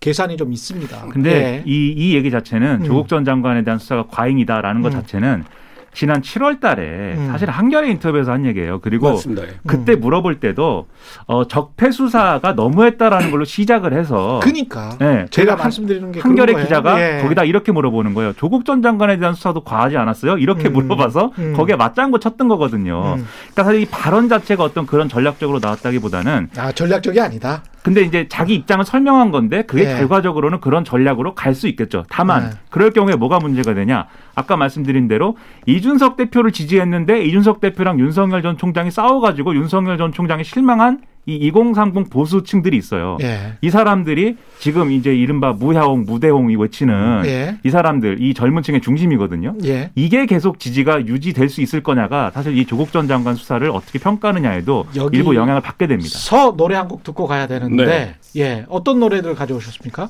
김한 기자부터? 김민아 평론가부터? 예. 네, 저는 가수 김건모의 잘못된 만남인데. 잘못된 만남. 그래서 애초에 예. 잘못된 만남이다. 홍준표 국민의힘과 윤석열은 잘못된 만남이다. 저는 이성국이 너무 일찍 나왔다고 생각합니다. 예. 제가 왜 이성국이 일찍 나왔는지 이따 말씀드리겠습니다. 예. 이것도 잘 그것도 잘못됐고 예. 윤석열과 홍준표의 만남도 잘못됐고 이렇게 만나면 안 돼요. 윤석열과 유승민이 경쟁하든가 아. 이렇게 해야 그게 각이 나오지. 예. 윤석열과 홍준표의 만남 이것도 잘못됐고 예. 홍준표와 2030의 만남 이것도 대단히 잘못된 것 같습니다. 기대하는 바를 서로 채워줄 수가 없는데. 아, 예. 김한 기자. 예. 네, 저는 미스터 2의 텅빈 객석을 골라왔는데요. 그래도 뭐 유튜브 동접자 10만 명인가 뭐 100만 명인가 그랬다 네, 근데 어쨌든 예. 이 미스터 두 명 중에 한 명 텅빈 객석을 바라볼 수밖에 없는 아, 처지가 이제 될 수밖에 없는데요. 그래서 저는 어쨌든 어, 이 노래 골라왔습니다. 예. 제작진의 선택을 노래 들으시면서 하겠습니다. 네, 텅 빈 객석 미스터 투 김한 기자가 아, 일단 역시, 1승했습니다. 예, 합리적이고 예. 바람직한 선택이라고 봅니다. 예. 예. 나는 이 특집에서 항상 역할이 뭔지 모르겠어요. 어, 지는 예. 역할인가? 항상 지는 역할일 수도 있고 네. 너무 그러니까 세게 가져가는 거야. 질려고 나오는 사람 그, 사람 그, 그 KBS에서 무조건 잡을 때 만나면 뭐 이런 식으로 하면은 힘들지. 그런 사람도 있어요. 여유가 여유가 있어야 돼요. 텅 빈 객석 좋지 않습니까? 네. 아니 방금 전에 저 네. 8인 토론회 이야기를 네. 했잖아요. 근데 이제 한참 떴다가 뭐 띄운 건지는 모르겠습니다만 최재형 후보랄지 그다음에 원희룡 후보 우리도 많이 나왔거든요. 최경련 최강 시사에도 막 그 힘들더라고요. 지지율을 보니까 음. 이분들은 어떻게 이렇게 된 거예요? 막 이제 잊혀져 버리는 거야? 저는 최재형 전 감사원장의 경우에는 예. 애초에 근본적인 한계가 있을 수밖에 없었다고 봅니다. 이분도 이제 그 최재형 전 감사원장을 막 보수 언론이 막 이제 띄운 측면이 있고 그리고 상당한 띄웠지, 사실 그렇죠. 예. 상당한 기대를 모은 것이 있지만 그게 어떤 맥락에서 가능한 거였냐면 윤석열 전 총장이 국민의힘에 입당을 안 하는 상황에서 음. 국민의힘에 입당을 좀 이렇게 아, 이 압박을 하면서 만약에 안 들어오면 우리는 당신이랑 이 여러모로 맥락이 비슷하지만 우리 당에 지금 벌써 입당해버린 최재형이라는 카드도 있다. 예. 이렇게 가는 그림이었어야 사실은 최재형 카드가 의미가 있는 거거든요. 음. 근데 윤석열 전 총장이 국민의힘에 입당을 한 입당을 해버리면 그 다음에는 최재형 카드는 의미가 없는 거예요. 그리고 제가 볼 때는 최재형 전 감사원장이 그렇게까지 뭐 대선을 치르기 위한 준비도 안 돼 있는 것 같고 네. 왜냐하면 막 불안정한 모습만 노출하잖아요. 상속세 또 최근에 폐지한다고. 그렇죠. 처음에 네. 처음에 이제 그아뭐 이 출마 선언할 때는 어 뭐 디테일한 거 물어보니까 아직 준비가 안 돼서 모른다고 하고 그리고 이후에도 모른다고 하고 그러다가 지지율이 안, 떠, 안 뜨니까 캠프를 해체한다고 하고 예. 캠프를 해체한다고 해서 아 그럼 뭐 새로운 모습을 보여주나 보다 했는데 그럴 거면은 확실하게 이제 아, 지금의 국민의힘과 다른 모습을 보여줬어야 되는데 국민의힘도 함부로 하기 힘든 얘기로 막 가버리고 그런 걸 볼 때 근본적인 한계가 애초에 있어서 이게 뭐 정해진 엔딩이지 그렇게 놀라운 일은 아니다라고 생각을 합니다. 전국 수석 원희룡 후보는 왜 안 뜨는 겁니까? 그러니까 예. 이 선거를 지금 예. 지난 한 1년여간 이 선거를 구성해온 맥락이 있어요. 이 예. 맥락이 뭐냐면 애초에 그러니까 민주당이 뭐 180석 가까우게 석권을 하는 선거가 있지 않았습니까? 예. 그러니까 그때까지만 하더라도 국민의힘 누구에서 우리가 아 다음에 정권 교체를 하는 건 쉽지 않겠다라고 정치적 내공이 있는 사람은 생각했을 거예요. 그래서 그러네요. 사실 예. 준비가 안돼 있는 상태에서 오로지 이 선거를 지난 1년간 구성해온 맥락은 여론조사였습니다.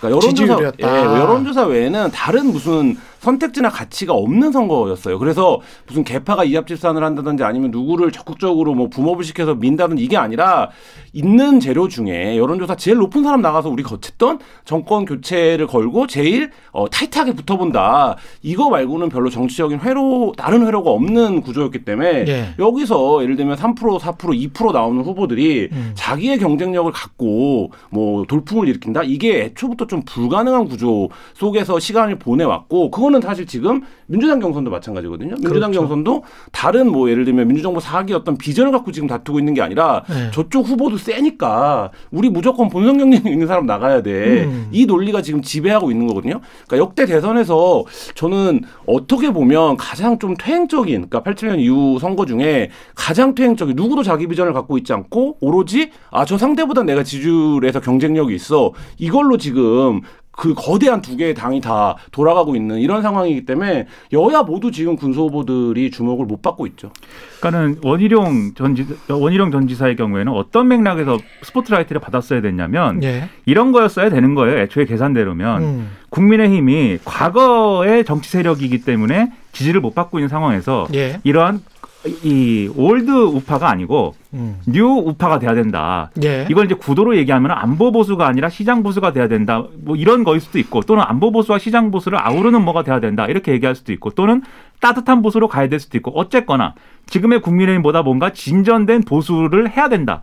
라는 두 가지가 이 결합하는 어떤 선거여야 된다라는 틀이 있으면 음. 새로운 보수가 뭔가 돼야 된다라는 대표성을 가지고 그게 유승민이든 원희룡이든 과거에 이제 이런 색깔을 가졌던 사람들이 네. 주요 플레이어로 떠오를 수가 있는 건데 지금 윤 석열 전 총장이 등장하고 국민의힘에 입당하고 홍준표가 대안으로 뜨고 이러면서 이 구도가 완전히 없어진 거예요. 그냥 없어졌고 지금 네. 말씀하신 것처럼 누가 나가야 뭐 여론조사 높게 나오냐 이거 하나만 가지고 다투고 있는 것이기 때문에 지금 말씀하신 대로 원희룡, 유승민 이런 사람들이 충분히 지금 경쟁력을 발휘할 수 수가 없는 구도가 된그 거죠. 토론에서 그래도 유의미한 정책 토론이나 이런 게 조금이나도 없었습니까? 그거를 하려면 예. 어, 앞서 있는 윤석열 후보가 그거를 받아줄 수 있는 최소한의 이제 말하자면 스파링 파트너로 뛸 수 있는 예. 어, 레벨이 돼야 되는데 음. 지금 우리가 윤석열 후보가 대선 출마한 지 선언, 선언을 한 지 꽤 예. 오랜 시간 두 달 가까운 시간이 흘렀는데 여전히 윤석열 후보의 정책이 뭐고 비전이 뭔지를 몰라요. 그러니까 그거를 캠프에서는 나름 우리 설명하고 있어라고 하겠지만 지금 윤석열 후보는 그걸로 구성된 후보가 아니거든요. 말을 주워 담고 있죠. 사실 네. 설명하고 그렇기 때문에 무슨 말을 하면 유승민, 말을 계속 주워 담아. 네, 유승민 예. 후보나 원희룡 후보가 아무리 정책적인 담론에 대한 어떤 전개를 펼쳐 나가려고 해도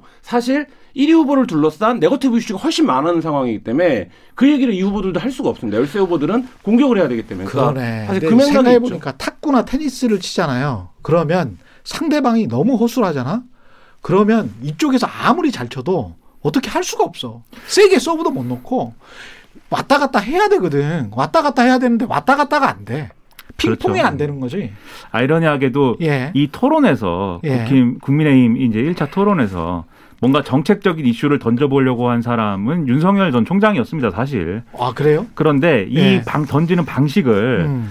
어, 이, 어, 홍준표, 유승민 두 후보와 붙고 싶지 않아서 다른 후보에게 안상수 후보와 거기한테 택했죠. 안상수, 원희룡, 나머지 네. 후보들 네. 등등에게 예. 어, 이런 정책에 대해서 당신은 이런 정책을 얘기하고 나는 이런 정책에 대해 얘기하는데 어떻게 생각하느냐 예. 이런 방식으로 그걸 소화했기 때문에 음. 정책적인 토론은 이루어지지 않은 것이죠. 음. 그래서 윤석열 전 총장도 이 정책적인 부분에 대해서 준비가 안 돼 있는 건 분명히 사실이 보이는 게그 와중에 또 유승민 의원이 일부 정책 이슈를 던지기도 했는데 제대로 답을 못 합니다. 그러니까는 지금 말씀하신 것처럼 뭐 유승민 후보는 고수기 때문에 어떤 정책을 던져도 지금 가능하단 말이죠. 예.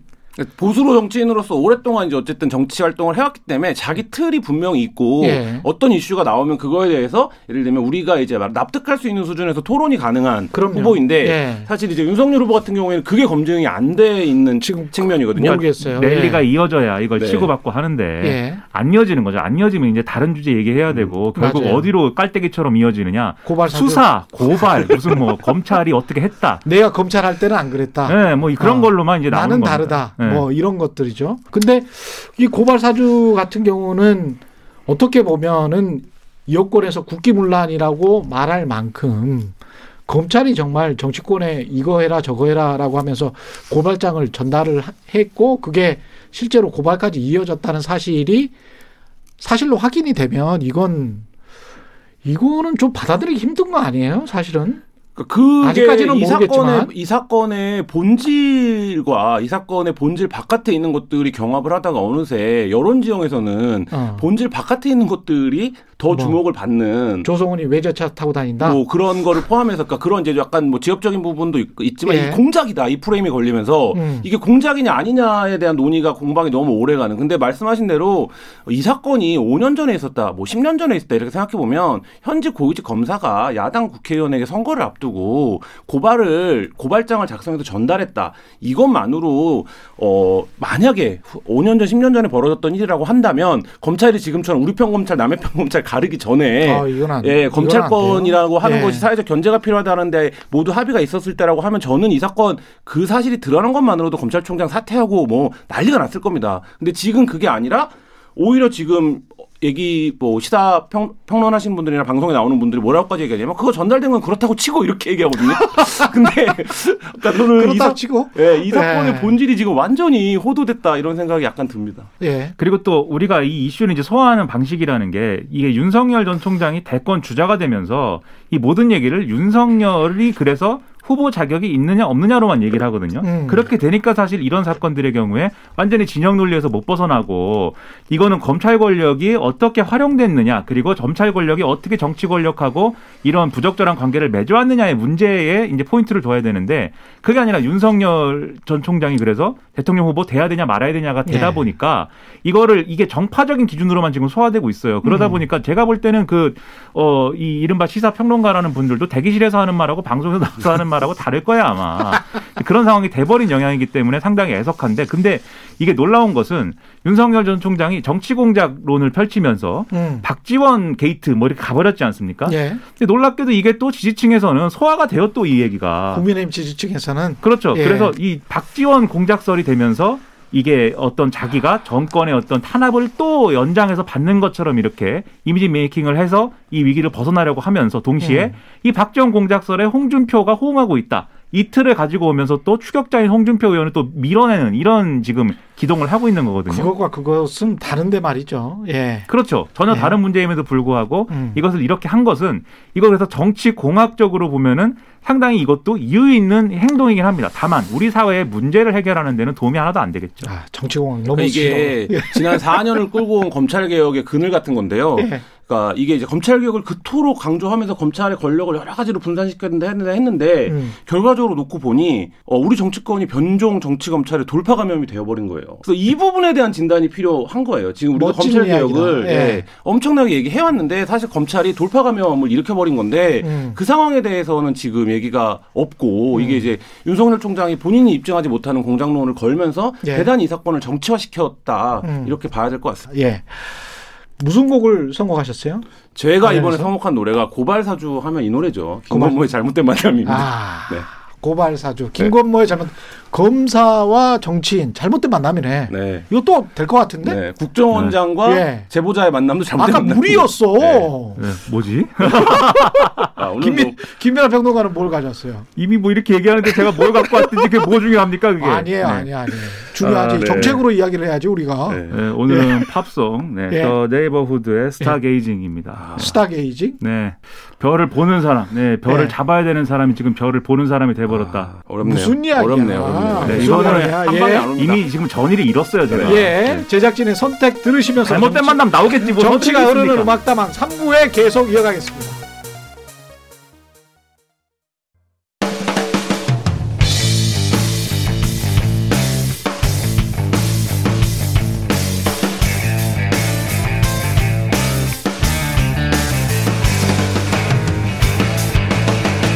최경영의 최강 시사. 네, 추석 특집 최경영의 최강 시사 3부 시작했습니다. 2대 0입니다. 아. 잘못된 만남 네. 듣고 왔습니다. 잘못된 선곡이었죠. 음. 예. 처음에 잘못된 만남 이야기하면 안 돼. 두 번째 정도 네. 이야기. 평론가에서 사퇴하겠습니다. 제가 오늘 김민하 평론가를 수입하도록 하겠습니다. 예. 두 곡이 남았는데 예. 제가 두 번 다 앞으로도 이길 거라고 봅니다. 예. 아. 뭐 일방적이다. 황당합니다. 네. 저 그냥 네티즌으로 불러주세요. 네티즌 김민아 예. 씨로 불러주세요. 여당 이야기 좀 해봐야 될 텐데요. 여당은 지금 이재명 후보의 기세가 뭐 압도적이라고 볼 수 있겠습니다. 과반 이상이면 그죠? 그러니까 여기도 이제 결국은 이제 본선 경쟁력의 승부예요. 실제 음. 여론조사 나온 거 여러 가지 종합을 해보면 이재명 이재명 지사가 뭐 윤석열 전 총장 또는 홍준표 의원을 뭐 이기는 조사도 있고 못 이기는 조사도 있지만 예. 이재명이냐 이낙연이냐 음. 이 여당의 지금 1, 2위 주자를 놓고 봤을 때는 거의 대부분의 여론조사가 이재명 지사가 더 높게 나오는 거거든요. 경쟁력 있게 나오는 거거든요. 이유는 지지율 때문에. 그러니까 그게 이제 둘을 두, 이제 붙여놓고 봤을 때 예. 이재명 지사가 다른 야당 후보랑 이렇게 1대1 가상 대결을 했을 때더 예. 높은 숫자가 나오는 경우가 대다수라는 거죠 여론조사 결과가 음. 그렇게 보면 당연히 민주당 지지층의 경우에도 지금 상황에서는 어쨌든 과거에 어땠든 간에 과거에 뭐 뭘 했든 간에 정권을 예, 연장하는 거, 정권을 음. 재창출하는 게 가장 큰 필요성 있는 가치 아닙니까? 예. 그러니까 이제 이재명 지사 쪽으로 쏠릴 수밖에 없는 거고 아마 이 추석 지나고 나서 이제 호남 호남권 순회 경선이 굉장히 또 뜨거운 이벤트가 될 텐데 이낙연 전 대표가 여기다가 거의 다 걸게 하고 있잖아요 지금. 근데 여기서 만약에 무너지면 이낙연 전 대표가 말하는 대로 뭐 그대로 이제 끝나는 그런 상황으로 가겠죠 그러면. 호남권에서 쉽지는 않을 것 같은데 추미애 후보도 뭐 상당히 눈에 띄고요. 네, 뭐 예. 그러니까 국민 투표에서 굉장히 좀 선전을 기록하면서 음. 뭐 3위까지 치고 올라왔고 결국 추미애 후보한테 순위를 뺏긴 정세균 전 총리가 사퇴하는 일이 벌어졌는데 근데 이 부분도 아까 이제 김민하 평론가 얘기한 것처럼 이재명 효과가 있다고 봅니다. 예를 들면 이재명과 추미애 후보가 뭔가 연대하고 있는 거 아니냐 콘텐츠적으로 뭐 이런 평가가 경선 초반에 계속 있었거든요. 그렇죠. 실제 예. 그런 발언들이 있었고 그 부분에서 이재명 후보가 안정적인 1위를 하니까 결선 투표 없이 끝날 수도 있겠네 이렇게 하니까 사실 그 지지가 좀 많이 옮겨간 그러니까 좀 음. 여유가 있는 거죠 쉽게 얘기하면 그런 측면들이 있고 그리고 어쨌든 민주당 강성 지지층 사이에서는 어, 추미애로 대변되는 어떤 이제 이 1년에 그 검찰과 맞서왔던 흐름 예. 이거에 대한 또 강한 지지가 있는 층들이 있는 거거든요 근데 이제 그 부분들을 지금 다른 후보들은 약간 중도 확장성을 발휘하기 때문에 조금 언급을 덜 합니다. 그러니까 네. 왜냐하면 그건 어차피 우리 집토끼라고 보기 때문에. 근데 추미애 후보는 그 집토끼를 지금 적극적으로 음. 포섭하는 전략을 하고 있기 때문에 사실 그런 부분들에서 효과가 맞아 떨어졌고 그 유탄을 제일 이제 맞은 건 뭐 역시 사퇴한 정세균 후보라고 봐야겠죠. 경선의 양상이 역시 그 비슷하네요. 국민의힘도 그렇고 민주당도 그렇고 처음에 경선할 때는 당내에서는 집토끼에 굉장히 좀 집착을 하는 그런 경향이 있군요. 아무래도 그런 뭐 얘기가 있어요. 예. 예, 경선은 집토끼, 음. 본선은 산토끼다 뭐 이런 예. 얘기도 있는데. 근데 집토끼로 그렇게 계속 이야기했다가 나중에 산토끼 이야기하면 좀 쑥스럽지 않을까? 그렇기 때문에 문제가 되는 거죠. 그래서 이게 산토끼, 집토끼가 예. 명확히 분리돼 있어 갖고 산토끼한테 하는 얘기는 산토끼만 듣고 집토끼한테 하는 얘기는 집토끼만 듣고 뭐 그런 게 아니기 때문에 예. 완전히 이제 뒤섞여 버리는 그런 상황이어서 경선이 더 복잡해지는 건데 예. 지금 얘기도 사실 이제 추미애 전 장관이 그런 전략이다. 그리고 그런 지금 얘기다라고 말씀하셨지만 추미애 전 장관 입장에서는 검찰 개혁을 얘기를 안 하면 지금 대선 후보로 나올 정당성이나 뭐 이거 명분이 없어요. 그러면 그 얘기 하러 나온 거라고 얘기하지 않으면 그러네. 그래서 반드시 네. 그 얘기를 해야 되는데 음. 이게 두 가지가 있습니다. 구조적으로 그래서 지금 추미애 전 장관이 결국은 이제 3등의 입장인 거잖아요. 뭐 이전까지는 3등을 할 수도 있고 4등을 할 수도 있다고 봤지만 어쨌든 3등으로 3등으로 되는 과정에서 결국은 1등 후보보다는 2등 후보 공략에 집중을 해 왔어요. 근데 이게 마찬가지로 국민의힘 경선에도 지금 비슷하게 갈 겁니다. 1등 후보 윤석열 전 총장만 공략하는 게 아니라 2등 후보인 홍준표 의원을 공략해가지고 일단 2등부터 대고 보자. 이, 이게 있어요. 가령 이 홍준표 의원의 그 조국 전 장관 수사 아까 얘기한 이, 이 전에서 얘기한 그 얘기를 누가 꺼내냐 하태경 의원이 꺼냈거든요. 음. 그 하태경 의원이 계속 이 얘기를 하거든요. 왜냐하면 홍준표 의원을 2등 자리에서 끌어내려야 그 다음에 2등이 되는 사람이 승산이 있다고 보는 거죠. 그 본인이 2등이 될 거라고 생각하고 있는 거예요, 하태경은? 유승민 전 의원이 2등이 아, 되겠죠. 아니 왜 하태경 후보도 엄연히 후보인데 왜 하태경 네. 후보가 유승민 예. 후보 2위를 만드는 작전을 씁니까? 그럼 그 맥락에서는 그 다음에 다시 또 유승민을 공격해야죠 그러면. 아. 네. 아. 근데 그런 시간이 별로 남지 않았는데 그러면. 네, 그거 뭐 얼마나 내내 할 수도 없는 것이고. 그렇죠. 그 네. 전략이 얼마나 계속 돌아갈지는 뭐 지켜볼 문제고 마찬가지로 예. 추미애 전 장관도 이낙연 전 대표가 2등이기 때문에 대립각을 세운 부분이 분명히 있었어요 지금까지.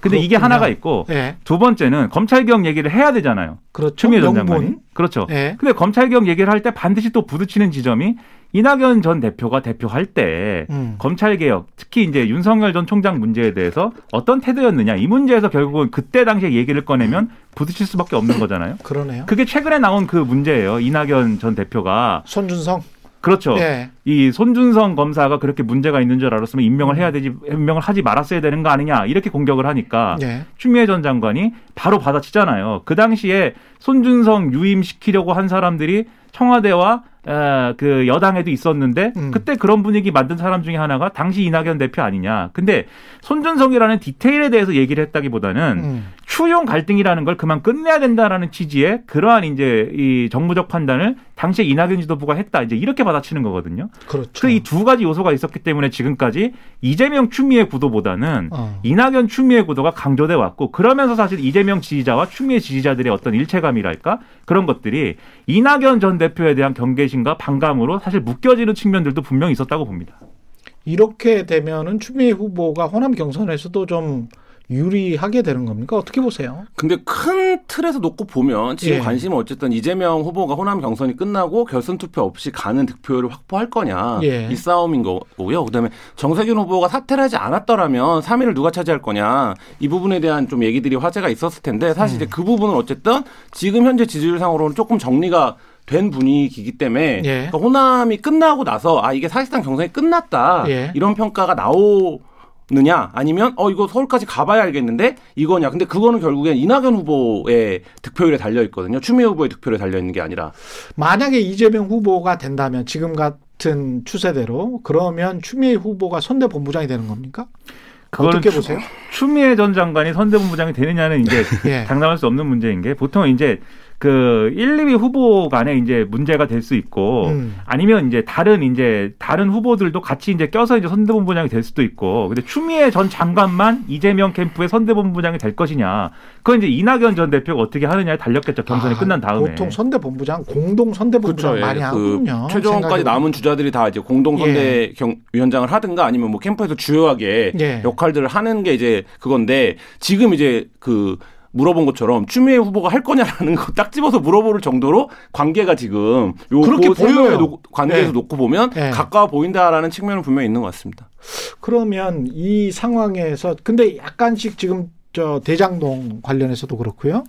그 이낙연 후보와 이재명 후보는 여전히 좀 삐걱거린단 말이죠.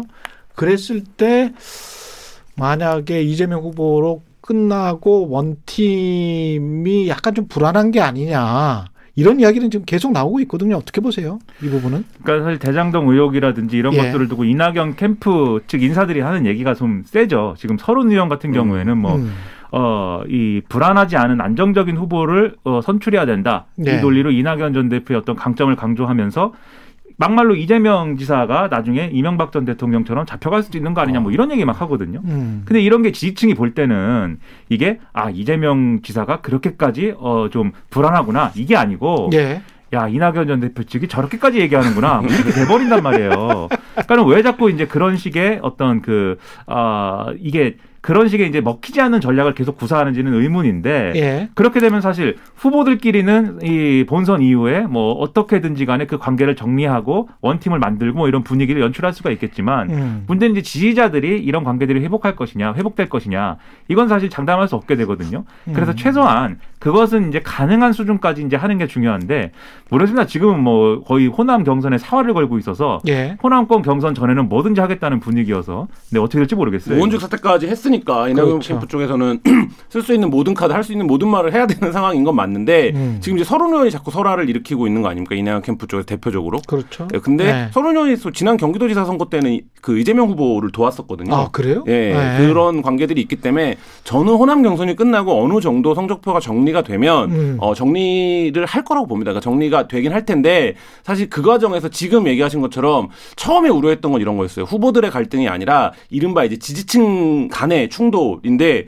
오히려 3위 후보 추미애가 그걸 굉장히 많이 흡수한 측면이 있거든요. 지금 그래서 아. 이재명 후보의 극렬 지 이른바 친문을 많이 흡수했다. 그렇죠. 근데 여기가 지금 이재명과 가까워 보이면서 이 지지층들 사이에서의 뭔가 그 극렬한 대립 이런 것들은 네. 언론이 막 호시탐탐 노려보고 있는 거에 비해서는 안 나오고 있거든요. 아 그러니까 그쪽에서 많이 버퍼링 존을 만들어 버리는 그렇죠. 저는 이제 그런 측면이 오히려 있기 때문에 어 이제 서울로 올라가는 경선이 되면 좀 정리될 가능성도 있다. 뭐 이렇게 생각은 됩니다. 그래서 후보들끼리 어떤 장면을 지지자들에게 보여주는가가 그래서 중요해요. 경선 끝나고 나서 어느 정도 네. 승패가 갈리고 나서 그래서 이낙연 전 대표가 지금 말씀하신 것처럼 의원직도 걸었고 돌아갈 데가 없고 그다음에 이런 정도의 문제 제기도 했고 하지만 이 경선에서 일어났던 일들을 정리를 해주는 게 필요하고 그게 이제 남은 역할이라고 만약에 이 경선이 끝나면 음. 아, 경선이 이재명 지사 우위로 만약에 종결되는 방향으로 간다면 그 역할을 하는 게 굉장히 중요한 과제라고 봅니다. 중요한 것 같습니다. 제가 이낙연 후보나 이재명 후보나 그 캠프 인사들 뭐 이렇게 만나서 인터뷰를 해보면 어떤 느낌을 갖냐면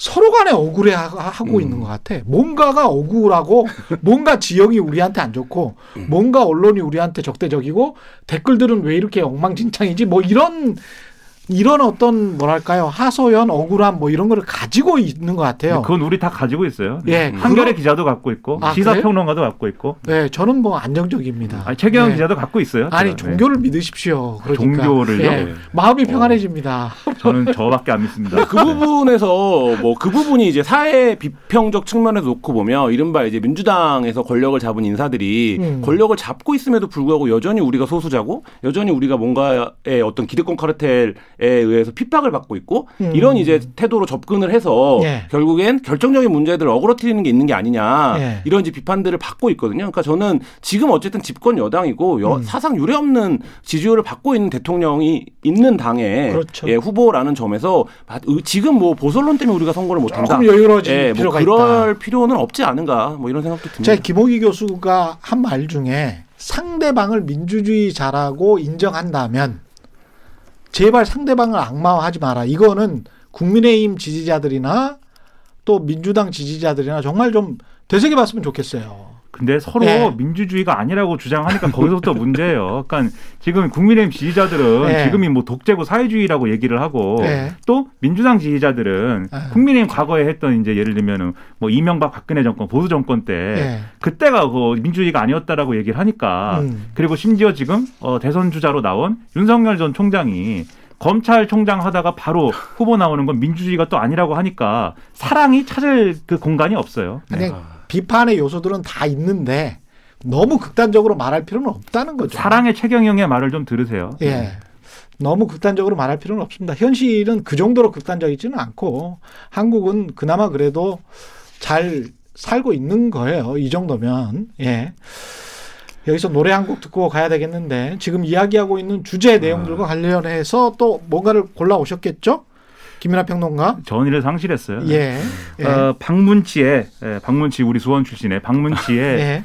내 손을 잡고 싶어. 네. 아, 내 손을 네. 잡고 네. 싶어. 이재명은 예. 추미애 손도 잡고 싶고, 예. 정세균 손도 잡고 싶고, 예. 이낙연도 정세균 손을 잡고 싶고, 예. 네, 추미애와는 잡고 싶지 않은 것 같고, 그러한 아직 포기하지 않았네. 말이 길어지는 거 보니까. 네, 그런 예. 아슬아슬함을 표현해 봤습니다. 예. 저는 뭐 KBS가 수십 년 전에 했던 초이트 드라마의 OST였던 예. 손성훈의 내가 선택한 길을 골라봤습니다. 손성훈의 내가 선택한 길. 모두가 각자의 길을 지금 선택을 한 거고요. 마이웨이를 가고 있습니다. 한 분 의원직을 사퇴하셨고, 한 분은 지금 어쨌든 어 그 결선으로 결선 투표 없이 KBS의 가겠다. KBS의 초히트 드라마 그게 뭐였죠? 그 KBS 네네. 맞습니까? MBC 아니죠? KBS입니다. 예. 아 KBS죠. 네.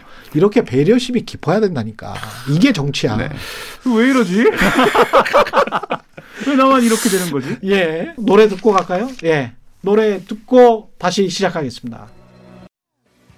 네. 손성훈의 내가 선택한 길 듣고 오셨습니다. 아, 예. 아 좋은 노래예요. 참담하네요. 네. 예. 네. 김한 3, 김민아 네. 0 이렇게 음. 되겠습니다. 현재 스코어. 대장동 개발 특혜 의혹과 관련해서는 오늘 이 시간까지 그 나온 팩트들을 좀 정리를 해보면 이거 이게 개발 특혜 의혹에 이재명이나 성남시가 뭔가 연관이 있어야 정치적인 이슈가 될것 네. 같은데. 그러니까 성남시가 연관이 없을 수는 없죠. 성남시는 음. 연관이 있는 건데 그 연관성이라는 게 결국엔 이 공적 개발을 하면서 어 지금 이제 뭐1 플러스 6이라고 언론이 부르고 있는데 그 한 명과 여섯 명의 이제 투자자들이 있지 않습니까? 예. 이 투자자들에게 이익을 몰아주기 위한 어떤 설계가 있었던 거냐. 그게 아. 이제 특혜라고 부르는 거죠. 사전 설계가 있었다. 네, 그러니까 그 대목이 핵심인 것 같고요.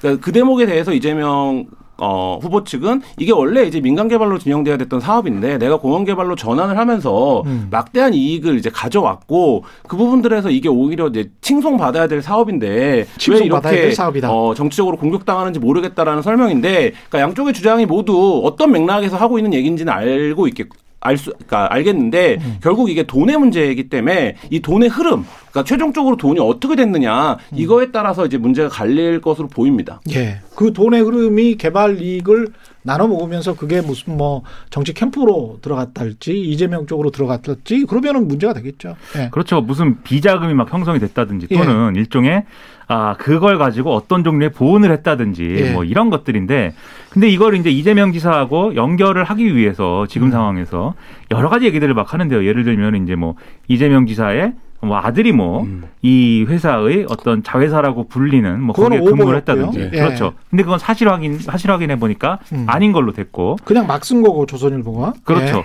그리고 예를 들면 이재명 지사에게 유리한 판결을 했던 또는 이재명 지사를 변호했던 그런 음. 법조인들이 뭐 여기에 고문으로 뭐 갔다든지 갔다. 네. 그다음에 뭐그 그거는 또 이재명 지사 측은 머니투데이 법조팀장 출신이어서 음, 거기가 섭외한 거다. 그쪽에서 섭외한 것이다. 그렇죠. 이렇게 지금 나오고 있거든요. 그리고 그이 뭡니까 이게 그 회사 이름을 회사 이름 갑자기 생각이 안 나는데 뭐 예, 화천대유. 화천대유. 네, 화천대유. 예. 이 화천대유의 실질적인 이제 이 주인이 예. 지금 말씀하신 머니투데이 출신의 뭐 예. 기자잖아요.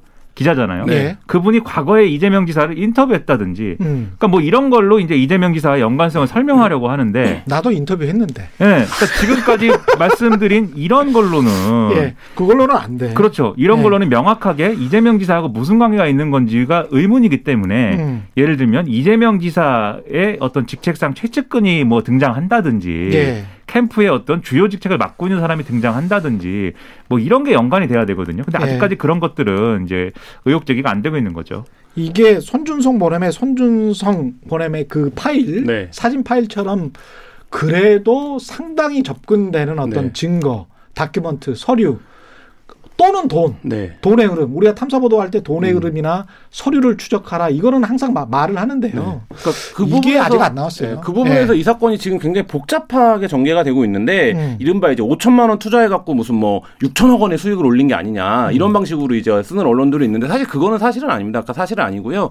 5천만 원은 이제 자본금인 거죠. 그렇죠. 법인을 그렇죠. 만든 그리고 그 예. 그 법인이 한 8천억 정도를 투자를 받아온 거고 음. 거기서 난 이익을 이제 배당을 한, 한 건데 물론 그 자체들도 다 돈의 액수가 너무 크기 때문에 결국엔 이게 이제 다 뭐 규명이 될 거냐, clear가 될 거냐, 뭐 선거 전에 이게 확인이 다 될 수 있는 거냐, 음. 뭐 이런 예, 논란들이 있는데, 근데 이게 근본적으로 두 개의 축이라고 보는데 하나는 한국 사회에서 부동산 개발이 되는 과정이 어떤 건지를 적나라하게 드러내고 있는 거죠. 그래서 그렇죠. 명망가도 필요하고, 예. 그다음에 이제 시와의 관계를 개런티해 줄 수 있는 누군가도 필요하고, 그렇죠. 뭐 이런 것들이 돼야 예. 어, 부동산 개발이라고 하는, 그러니까 이제 거기에 공영 개발이던 거기에 참여하는 민영 개발이던 그런 과정들인데 이 부동산 관련된 이, 그러니까 말하자면 이 아수라장, 이 아수라장이 이재명 시장이 나는 그거 공영 개발해갖고 다 이 환수해온 거야. 나의 엄청난 치적이야. 음. 라고 설명했는데 실제 그렇지 않다라고 하면 음. 이재명 시장이 어, 포장해온 자기 어떤 행정 능력주의 이런 부분들이 음. 어, 여전히 좀 구태 안에 갇혀 있었던 것 같은데? 음. 라는 거가 지금 이제 마, 드러나는 어떤 인적 네트워크의 관계에서 받을 수 있는 타격이라고 보여지고요. 음. 두 번째로 만약에 돈의 흐름에서 저는 결국 이거는 돈 문제이기 때문에 그러니까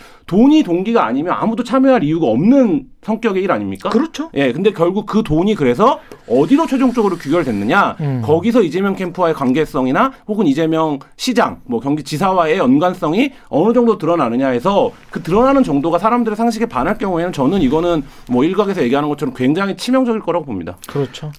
제가 경제쇼를 진행했던 사람의 입장에서 봤을 때는 그리고 자본시장 전문가들이랑 이 관련해서 좀 이야기를 나눠봤어요. 근데 아주 심플한 문제예요. 어떻게 보면 자본시장 입장에서는 어, 정부나 시가 지자체가 가지고 있는 인허가권을 주고 땅의 개발권을 주고 먼저 현찰을 받고 그리고 어, 현찰을 더 받을 수 있는 권리 정도를 갖고 그리고 나머지 모든 시간과 부담 그다음에 비용에 관한 리스크들은 당신들이 다 먹어라.